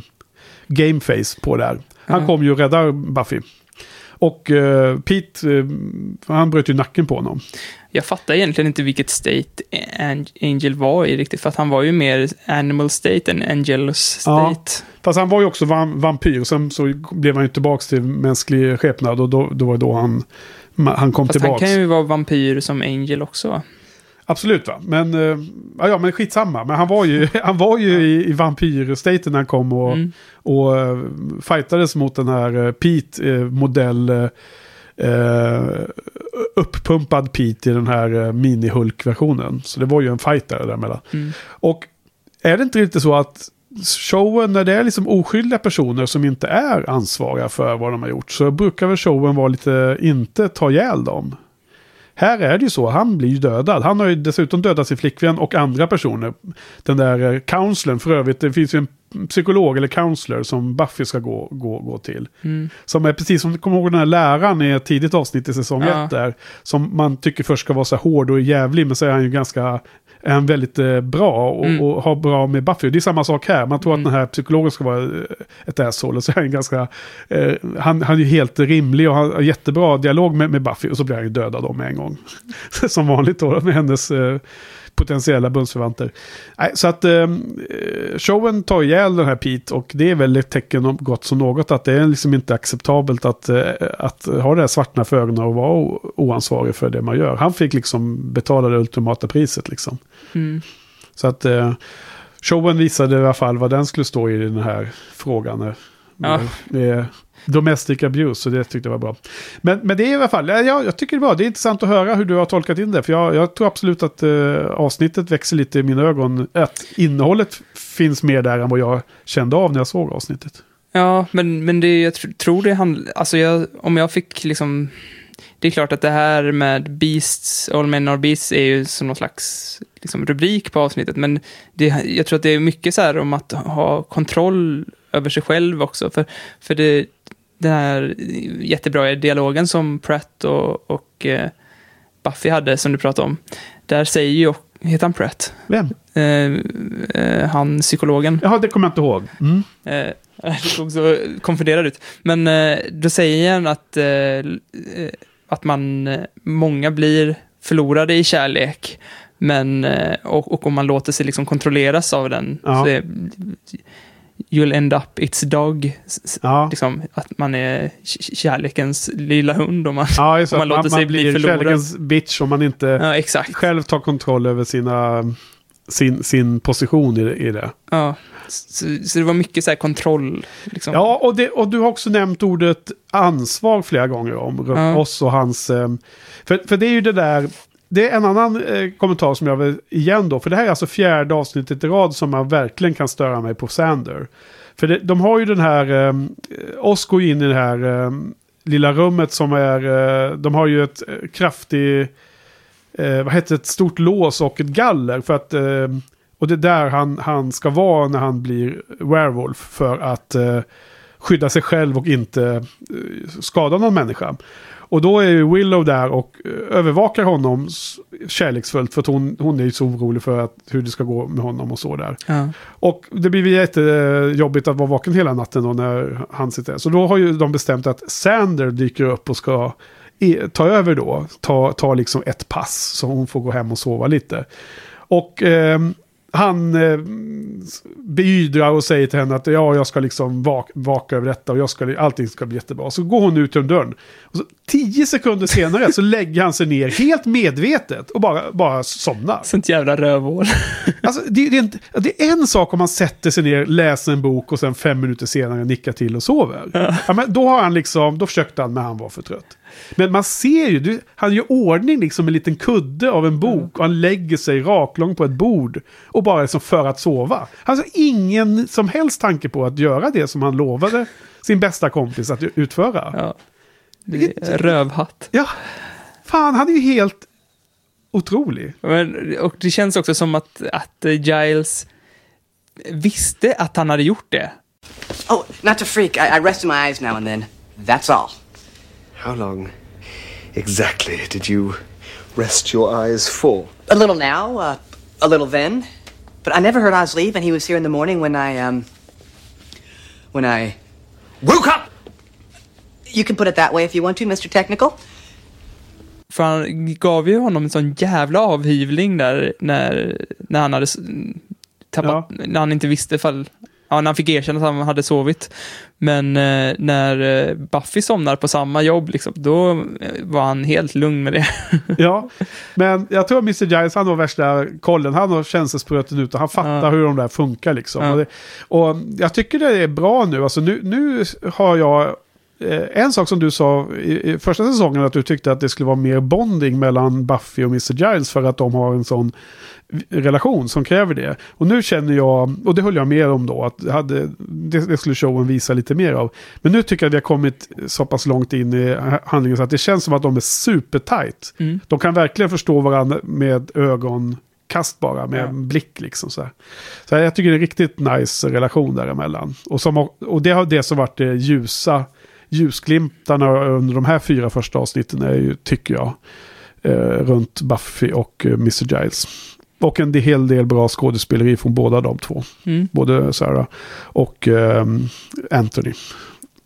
Jag gillar det där med att han, att, det är också en kontrollgrej va? Att, att Buffy kedjade fast eh, Angel Ja. och eh, hade honom som slags husdjur. Det påminner lite om Shaun of the Dead när, eh, när Sean har kvar sin kompis som, och, Ja. ute i skjulet och går ut och spelar tv-spel med honom Mm. när han är en zombie. Ja, lite, jag funderar lite på att se om den där Cornetto-trilogin faktiskt. Ja, ja, den är nice. Ja. Och så påminner det lite också när han kommer tillbaks. Eh, eh, eller ja, när han är där fastkedjad. Det känns lite som, som Homeland när han har varit bo- borta torterad så länge och liksom flinchar och sover i ett hö- hörn. Ja. eller sitter i ett hörn och sover i ett Du rum. menar Homeland säsong 1 då? När Ja, eh, exakt. Brody, eller vad hette han? Brody kom Exakt, tillbaka. ja. Ja. Lite åt det hållet, ja. ja. ja jag, kan, jag kan säga att jag tycker att samma sak som eh, i slut, sista avsnittet i säsong 2 när eh, Angel eh, får tillbaka sin själ. Att han spelas så fjompigt. Eh, här igen händer det. När han kommer tillbaka så, är han, liksom, ser han så ynklig ut. Jag tycker att det stämmer inte överens med den Angel-karaktären som, som, som finns när han är i vanliga fall. Mm. Jag förstår inte varför de gör honom så gråtmild. Det är som en kontrast mot Angelus. Ja, Mm. Okej, det fattar jag också.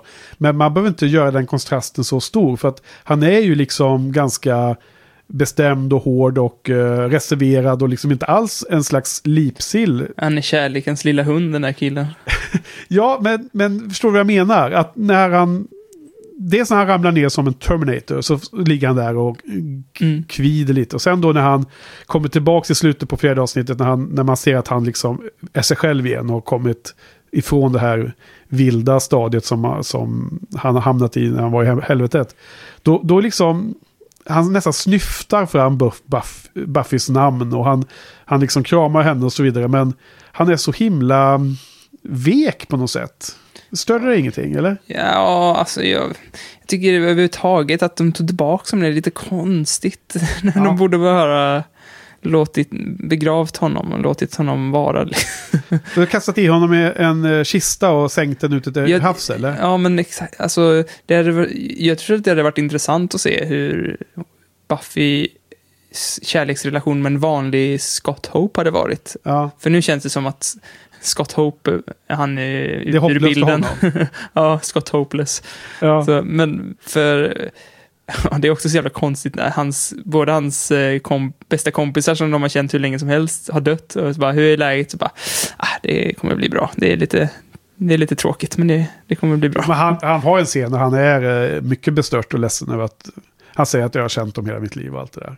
Ja, det, Jag hade varit mer bestört än honom kan jag säga. Jo, men i, i den här förstärkta världen som Buffy-serien är så tar ju sådana passager tar Ja, en men till och med stund. tuffingar som Angel eh, lipar ju. Då Ja, men han hade ju varit i helvetet i tönt- hundratals år ju, Angel. Så han hade i och för sig blivit helt sönder i nerverna Ja, där nere. Ja, han borde inte ha några nerver kvar. Nej, men jag håller med. Det var ju just det jag klagade på alldeles nyss. Nej, Han lipar lite för lätt där. Men eh, eh, Mr. Giles säger ju i och för sig så här, Buffy, när Buffy vet att han har kommit tillbaka, men hon undrar lite hur hans mentala status är, så går hon och frågar eh, Mr. Giles utan då att berätta att eh, Angel är tillbaka. Så frågar han ja, vad skulle hända om han skulle komma tillbaka. Så, ja, han skulle nog vara helt eh, lost, liksom, helt eh, förstörd av, av e-, upplevelsen där nere. Och det kanske är där som är parallellen till de där två beastsarna, att, att man inte vet så här, för Giles säger det finns ju en redeemable och en inte redeemable beast, och då förstår man ju att Oz är redeemable och eh, Pete är inte det. Ja. Och så är ju frågan om Angel vilken är, är- vilken ja. är Angel liksom. Och i slutet får vi se att han blir sig själv och han, Ja. han var redeemable då. då. Ja, att han, att han ville vara, att han ville ta ansvar liksom. Alltså, jag, jag, jag tycker också att det var en missed opportunity att spela upp lite tydligare, lite bättre en scen där Buffy var riktigt illa ute och där Angelus eller Angel eller vad han nu än heter med Gameface on kom och rädda henne. Jag skulle vilja sett lite tydligare att det var det att han skulle liksom reagera instinktivt att skydda henne. Alltså fast han var ett, ett, ett vilt djur. Mm. Utan att han skulle kunna tänka en klar tanke skulle han instinktivt rädda Buffy. Ja. Och det skulle rädda honom. Ja, det behövde inte varit att, för det kändes ju verkligen inte som att eh, Buffy, Buffy hade ju koll på läget, hon bara blev förvånad över att, att eh, Angel kom och började... eh, slåss mot Ja. den där Pete i, i kubik eller vad, Ja. vad man ska kalla honom. Pete plus eller Pete delta. Eller vad heter det? Prim. Men, men det hade varit en bättre scen om, om Buffy på något sätt hade kommit i underläge och varit riktigt illa ute. Och Angel hade räddat henne. Nästan utan att själv förstå varför. Och sen hade han då kommit upp ur eh, helvetets klor, käftar till ljuset för att eh, Buffy fanns där. Det hade varit en jättebra slut på det här avsnittet. Ja.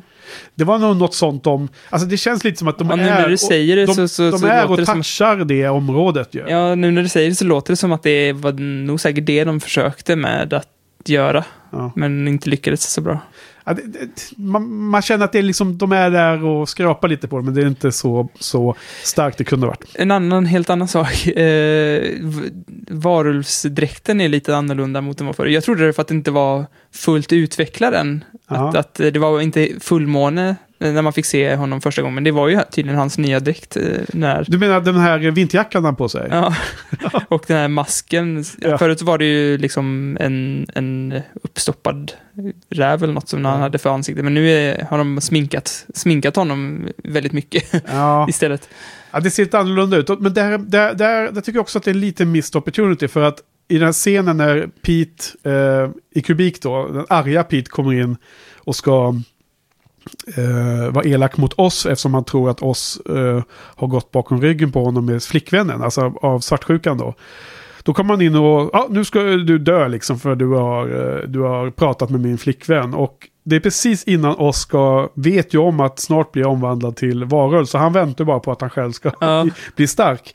Och det, den scenen är ju bra på pappret men den är inte heller perfekt genomförd. Jag skulle ju ha haft lite mer ehm, svängningar i den scenen. Lite mer att oss var illa ute ett tag. Och sen att den där switchen när han, nu är det min tur liksom. Nu, nu, nu svänger hela eh, styrkerelationen där mellan när han blir en varulv. Håller du med om att den scenen kunde ha blivit mer... Ja, nu när du säger det, men jag Explosiv. tyckte den var jättespännande och bra och jag tyckte, och jag, det jag ville komma till när jag frågade den här ledande frågan var att jag vill egentligen svara på den. och det var att jag tyckte den såg ännu värre ut med det här sminket. Men att det såg jävligt mm, eh, läskigt och maffigt ut när han skuttade fram den här eh, Ja, längs med golvet. Det såg verkligen så här eh, vilddjurigt ut. Djuriskt såg det ut. Just för att du menar att det är någon scen när varulven springer? Ja, när han skuttar fram så här Ja. i, i, i korridoren på skolan där. Ja. Så, då ser det väldigt djuriskt och läskigt ut. Men, men jag tycker att den, hela den, när, när eh, Pete kommer in där och sliter upp dörren till, till oss, där får eh, avsnittet ett sånt tempo som påminner lite grann om det här kärleksavsnittet, där allting trumfas hela tiden. Det kommer nya karaktärer Bewitched, eh, bewildered. Ja, exakt. Ja. Och det här eh, avslutas ju då med hela det här eskalerande grejen avslutas med att Angel kommer och vrider nacken av, av Pete, ja, som precis har dödat sin flickvän. då. ja. Och hon var ju väldigt... Eh, det var synd tyckte jag. Hon var ju väldigt trevlig.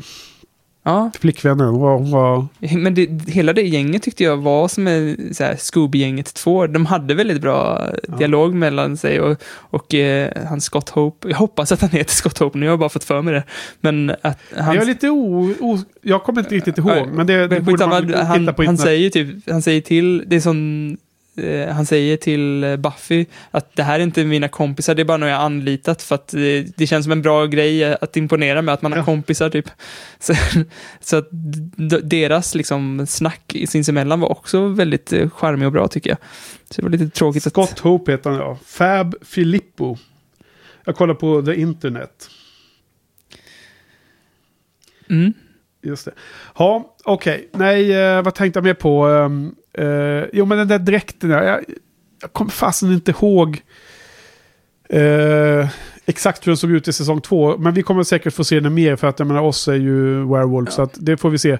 Men om man jämför med eh, tredje Harry Potter-filmen med eh, werewolf som är med i The Prisoner of Azkaban. Då är det ju en bra stor skillnad. Ja, men Det det, är inte- ju CG-fest också. Alltså, Så jag, det- vet, jag vet inte vad jag tycker. Jag tycker ändå första dräkten var lite charmig, men Ja. och jag tror att de här CGI-grejerna i Harry Potter tror jag inte kommer åldras lika charmigt. Det är möjligt att den här, den här eh, väldigt eh, eh, lurviga jackan han har på sig. För han ser, ju, han ser ju ganska kort och rund ut istället för att lång och smal som, Mm. eh, som i Harry Potter. Men, men eh, det är ju inte så här att man blir jättenervös när man ser honom. Man blir ju inte jätterädd liksom. Men jag tyckte det var lite läskigt när han skuttade fram där, men och något som tillhör den här eskalerande effekten var ju också när de försökte pricka med som har pratat om förut, när de försökte pricka med så här tranquilizer Ja. shotgun eller något sånt där. Och de, put, hon, någon puttade undan Miss, så att Mrs Giles får en får Det var ju den, o- den olycksaliga tjejen som försökte rädda sin pojkvän trots Ja. att han höll på att misshandla den hela, hela tiden. Mm. Och då blir Mr. Giles i skottlinjen istället. Ja, det gjorde de inte heller någon stor grej av. Man fick aldrig se att han blev sömnig eller något sånt där. Han bara Nej. liksom vinglade till lite och, blev slirig. Ja, eh, vad nu hette. Cast. Debbie tror jag hon hette. Jag tror att han eh, som var mm, psykolog hette Mr. Platt. Vad var det du sa? Så jag Pratt. Ja, nästan rätt. Ja. Ja, okej, men du. Var inte det eh, en konstig reveal av honom också? det kändes du? som att så här, eh, när han rökte där bakom, och Ja. sen när man, fick se ansiktet, så var det liksom, shit, ännu en svart kille i Buffy-universat. Ja, det, vad, vad menar du? Nej men att man inte fick Att, se att hans det är så ansikte. ovanligt eller vadå? Ja, exakt. Att de, Ja. de har ju liksom inga svarta. Det, det gjorde de med han Trick också. Ja. Att eh, de gjorde en grej av att han var svart. eh, Så här, det, det, är, det är inget place för brothers, eh, Sunnydale. Så- Ja, okej. när- Ja. Jag vet, det, det var kanske inte det som skulle revealas när han snurrade runt där. Det var väl att han var så glad och snäll ut, men det var ju Alltså, att han var svart och det, det- finns liksom inga svarta i Sunnydale. Så Det, det, fick det den effekten lite grann. den effekten kom nog på köpet. Jag, jag tror att vad de ville visa var ju att man skulle tro att han var en eh, eh, elak och korkad och mot eh, vals mot Buffy, precis som Principal Snyder är. Så var han en brother Men, men istället. istället så var han ju, eh, precis som den läraren, väldigt bra att ha att göra. Alltså han satt ju med ryggen emot och så rökte han ju. Sen ser man ju att när han har fimpat cigaretter så sprayar han ju med en sån här doftgrej. Eh, det, är precis som att han själv inte får röka inne i sitt kontor. Men- Och, och, och då ser man att Buffy re- reagerar. Så hon, hon förstår redan där att han är också en, en sån som går emot systemet lite. Så, här, Mm. så att man får en, en vibb av att ja, han är nog god ändå. Så. Ja. Ja, okej. Så eh, Beauty and the Beast då. Innan du eh, hade alla de här... Eh, din analys om olika eh, jämförelser mellan de olika... Eh, vad heter det? Pete och oss och allting och deras... Så, så hade jag ju satt fyra av tio på den här. Ja. Svagast. Men tyckte du det var bra att vi tyckte lite olika nu? Ja, men det är. Jag blir så nervös när vi inte tycker exakt likadant. Nej men Jag det, bara- inte, det ska inte tyckas lika. Det ska vara, det ska vara olika. Det det är nog snarare bättre skulle jag, skulle jag gissa. Ja. Så det har jag inget som helst önskemål om. Eh, Men vad, vad har du satt för något betyg? Det var det bästa avsnittet eller? Ja, jag tyckte det. Ja, En sjua satte jag. okej. Vad bra. Kommer du eh, se om trean någonting nu då? Som du Ja, jag sa? får nog göra det. Jag får nog göra det. För generellt sett så tycker vi ju nästan alltid att det är bättre när man ser om avsnittet Ja. kort tid efter. Mm. Och inte minst om man kände att man zonade ut. Då, då.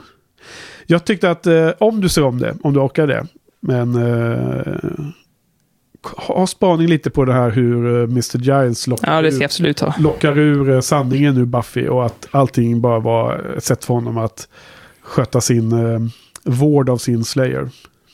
Och kolla på Faith och hennes eh, historik där och, och allt som framkommer i olika dialoger om hur hon har levt sitt Slayer-liv liksom. Mm. Menar, hon säger ju massa grejer som inte alls är sant. Hon har ju, hon, hon, Faith Ja. är ju värsta eh, wannabeen i det här. Hon, hon spelar ju en, en roll, hon spelar ju ett, hon spelar ju upp ett, eh, en, en Slayer-personlighet som hon vill vara men som hon inte är. För Ja. skobisarna. Berättar hur man slayar naken och grejer. Ja men det är så jäkla rolig scen när- och det är då Sander blir kåt på henne som han alltid blir den här idioten. När han, hon säger att, ja men eh, blir du inte alltid hungrig och kåt efter du har uh, staked someone? och då, då rycker ju Sander till och Cordelia ry- rycker till för att Sander rycker till. Ja, och alla tittar på, på Buffy. Ja, Buffy måste hålla, stå till svars för hennes känslor. ja. Hungry and horny. och det där återkommer ju några gånger hon skojar om det där. Jag tror Buffy säger någonting att hon, ja, jag kan väl tänkas bli sugen på en non-fat yoghurt eller vad hon säger. hon är lite, lite mer um, rekorderlig. Mm. I och för sig, hon hade ju sitt... Uh, och hade ju konsekvenser. Så hon vet, uh, hon ska hålla på sig. Ja, eh, Faith, har, det bubblar fortfarande inom henne kanske. Ja. Tingly var det också. Ja, okej, men du, vi är nog klara för idag, känner jag. Verkligen. Ja, det blev lite långt ändå. Jag trodde det här skulle bli eh, kortaste avsnittet hittills av podden. Ja, jag, eh, jag har så jäkla mycket anteckningar, förutom avs, avsnitt tre då. Men eh, jag tänkte ta- ta det i början, men det, det blev du som tog introt där. Men eh, jag tänkte så här att vi kör ju på nu bara, Mm. Eh, så får det bli hur långt det blir. Och så lägger jag in kapitel istället. Eh, så man kan hitta lätt mellan eh, avsnitten. Så om man, jag tror att om man har liksom en poddspelare som är lite bra så kan man hoppa mellan Ja. avsnitten. Och om man är på vår hemsida så det, kommer det vara jättelätt att bläddra mellan avsnitten och sådär. Okej. Bra utveckling, lite mer eh, support. Mm. I och för sig så hoppas vi att alla lyssnar på hela avsnitten, men om Ja. man sen vill återkomma och titta, du menar, man vill hitta tillbaka till att lyssna på ett för- speciellt för, att jag avsnitt? lyssnar ju ofta på poddar som liksom tar ett avsnitt i taget. Ja. Och jag, eh, för att jag vill lyssna, direkt efter jag sett ett avsnitt så vill jag lyssna på det Ja. snacket om det avsnittet. Ja. Och jag tycker att våra snack har bara blivit längre och längre. Och jag tycker att avsnitten nu, alltså de här fyra avsnitten har varit så jävla intressanta. Så liksom, det hade lätt kunnat gå och fylla en timme med Ja. bara snack om ett avsnitt. Så att nu, hur långt är vi uppe i nu? Kanske, vi kanske blir en och en halv timme när det är nerklippt och sånt där. Ja, vi klipper ju inte bort så mycket, men, vi- men det lilla vi klipper bort ja, eh, Det kanske blir två timmar. kompenserar vi med, med, med eh, quotes som Ja, vi lägger in. precis. Så att det kanske blir två timmar. Ja. På, så det blir en halvtimme per avsnitt kanske. Eh, så, så, ja. Men det är jättebra utveckling, så att eh, vi kommer ha kapitel i poddavsnittet som man kan då managera om man vill lyssna bara på snacket om ett specifikt avsnitt. Mm. Och man kan hitta till andra, tredje och fjärde avsnittet som vi Precis. då pratar om. Ska Men hur gör vi när vi har gäster och sådana saker? Då kommer vi börja med ett eh, liksom generellt snack. eh, eh, och, men då får det bli ett eget kapitel och sen så börjar, näst, börjar kapitlet med, med tv-serieavsnitten då. Det där får man ju märka upp. Ja. Jag vet inte ifall jag orkar lägga in kapitel från gamla avsnittet, men från och med nu i alla fall ska vi lägga in eh, kapitel. Bra. Ja, och eh, vi kör på som du, som du sa också. Vi kör ju fyra avsnitt eh, per podd och nästa gång så är det nummer fem till åtta då. Mm. De heter Homecoming och sen sexan heter Band Candy. Sjuan heter Revelations och åttonde avsnittet heter Lovers Walk. Och ehm, det blir spännande för nästa vecka. Mm. Vill man kommentera så kan man göra det på buffypodden.se. Mm. Och det gör gärna det, så det är alltid roligt att få Man kommentarer. får lite korrespondens och Ja. kommentarer och diskutera. Och jag tror faktiskt att eh, man hört genom djungeltrumman som det heter, du vet, eh, att eh, åtminstone en och till och med två av våra lyssnare har eh, fallit för frestelsen och börjat titta på denna serie nu. Ja, jag bearbetar Karl som är duktig på att kommentera också. Ja. Han, Nej, men jag vet att vi har ju sett på Instagram att eh, en kommande gäst kommer, har eh, skaffat sig boxen. Och jag vet att det finns en annan som också har börjat kanske titta lite. Vi får se. coolt. Ja, vad kul. Men du, ska vi... Eh, ska vi that's it va? Ja, det tror jag. Du är nöjd? Alla dina kommentarer har eh, avhandlats. Det du känner var viktigt att få, få med? Ja, det så långt ska vi inte sträcka oss, men, Ja, men eh, många av dem i alla fall. ja det låter bra. Okej då, men eh, då, då är vi klara för idag. Tack Johan. Tack Henke. Tack Jas. Tack för Tack oss. för oss. God, I could eat a horse. Isn't it crazy how slam just always makes you hungry and horny? Well, sometimes I, I crave a non fat yogurt afterwards. Hur lång tid har det tagit nu? Var vi uppe i två... Oj! Två, en och fem. Ja, ja. Jag tror det var en och en halv timme. Fan, tiden försvinner ju när man bara sitter och pratar. Uh, vet, du, vet du vad jag tänkte på? Nej. Som jag glömde precis när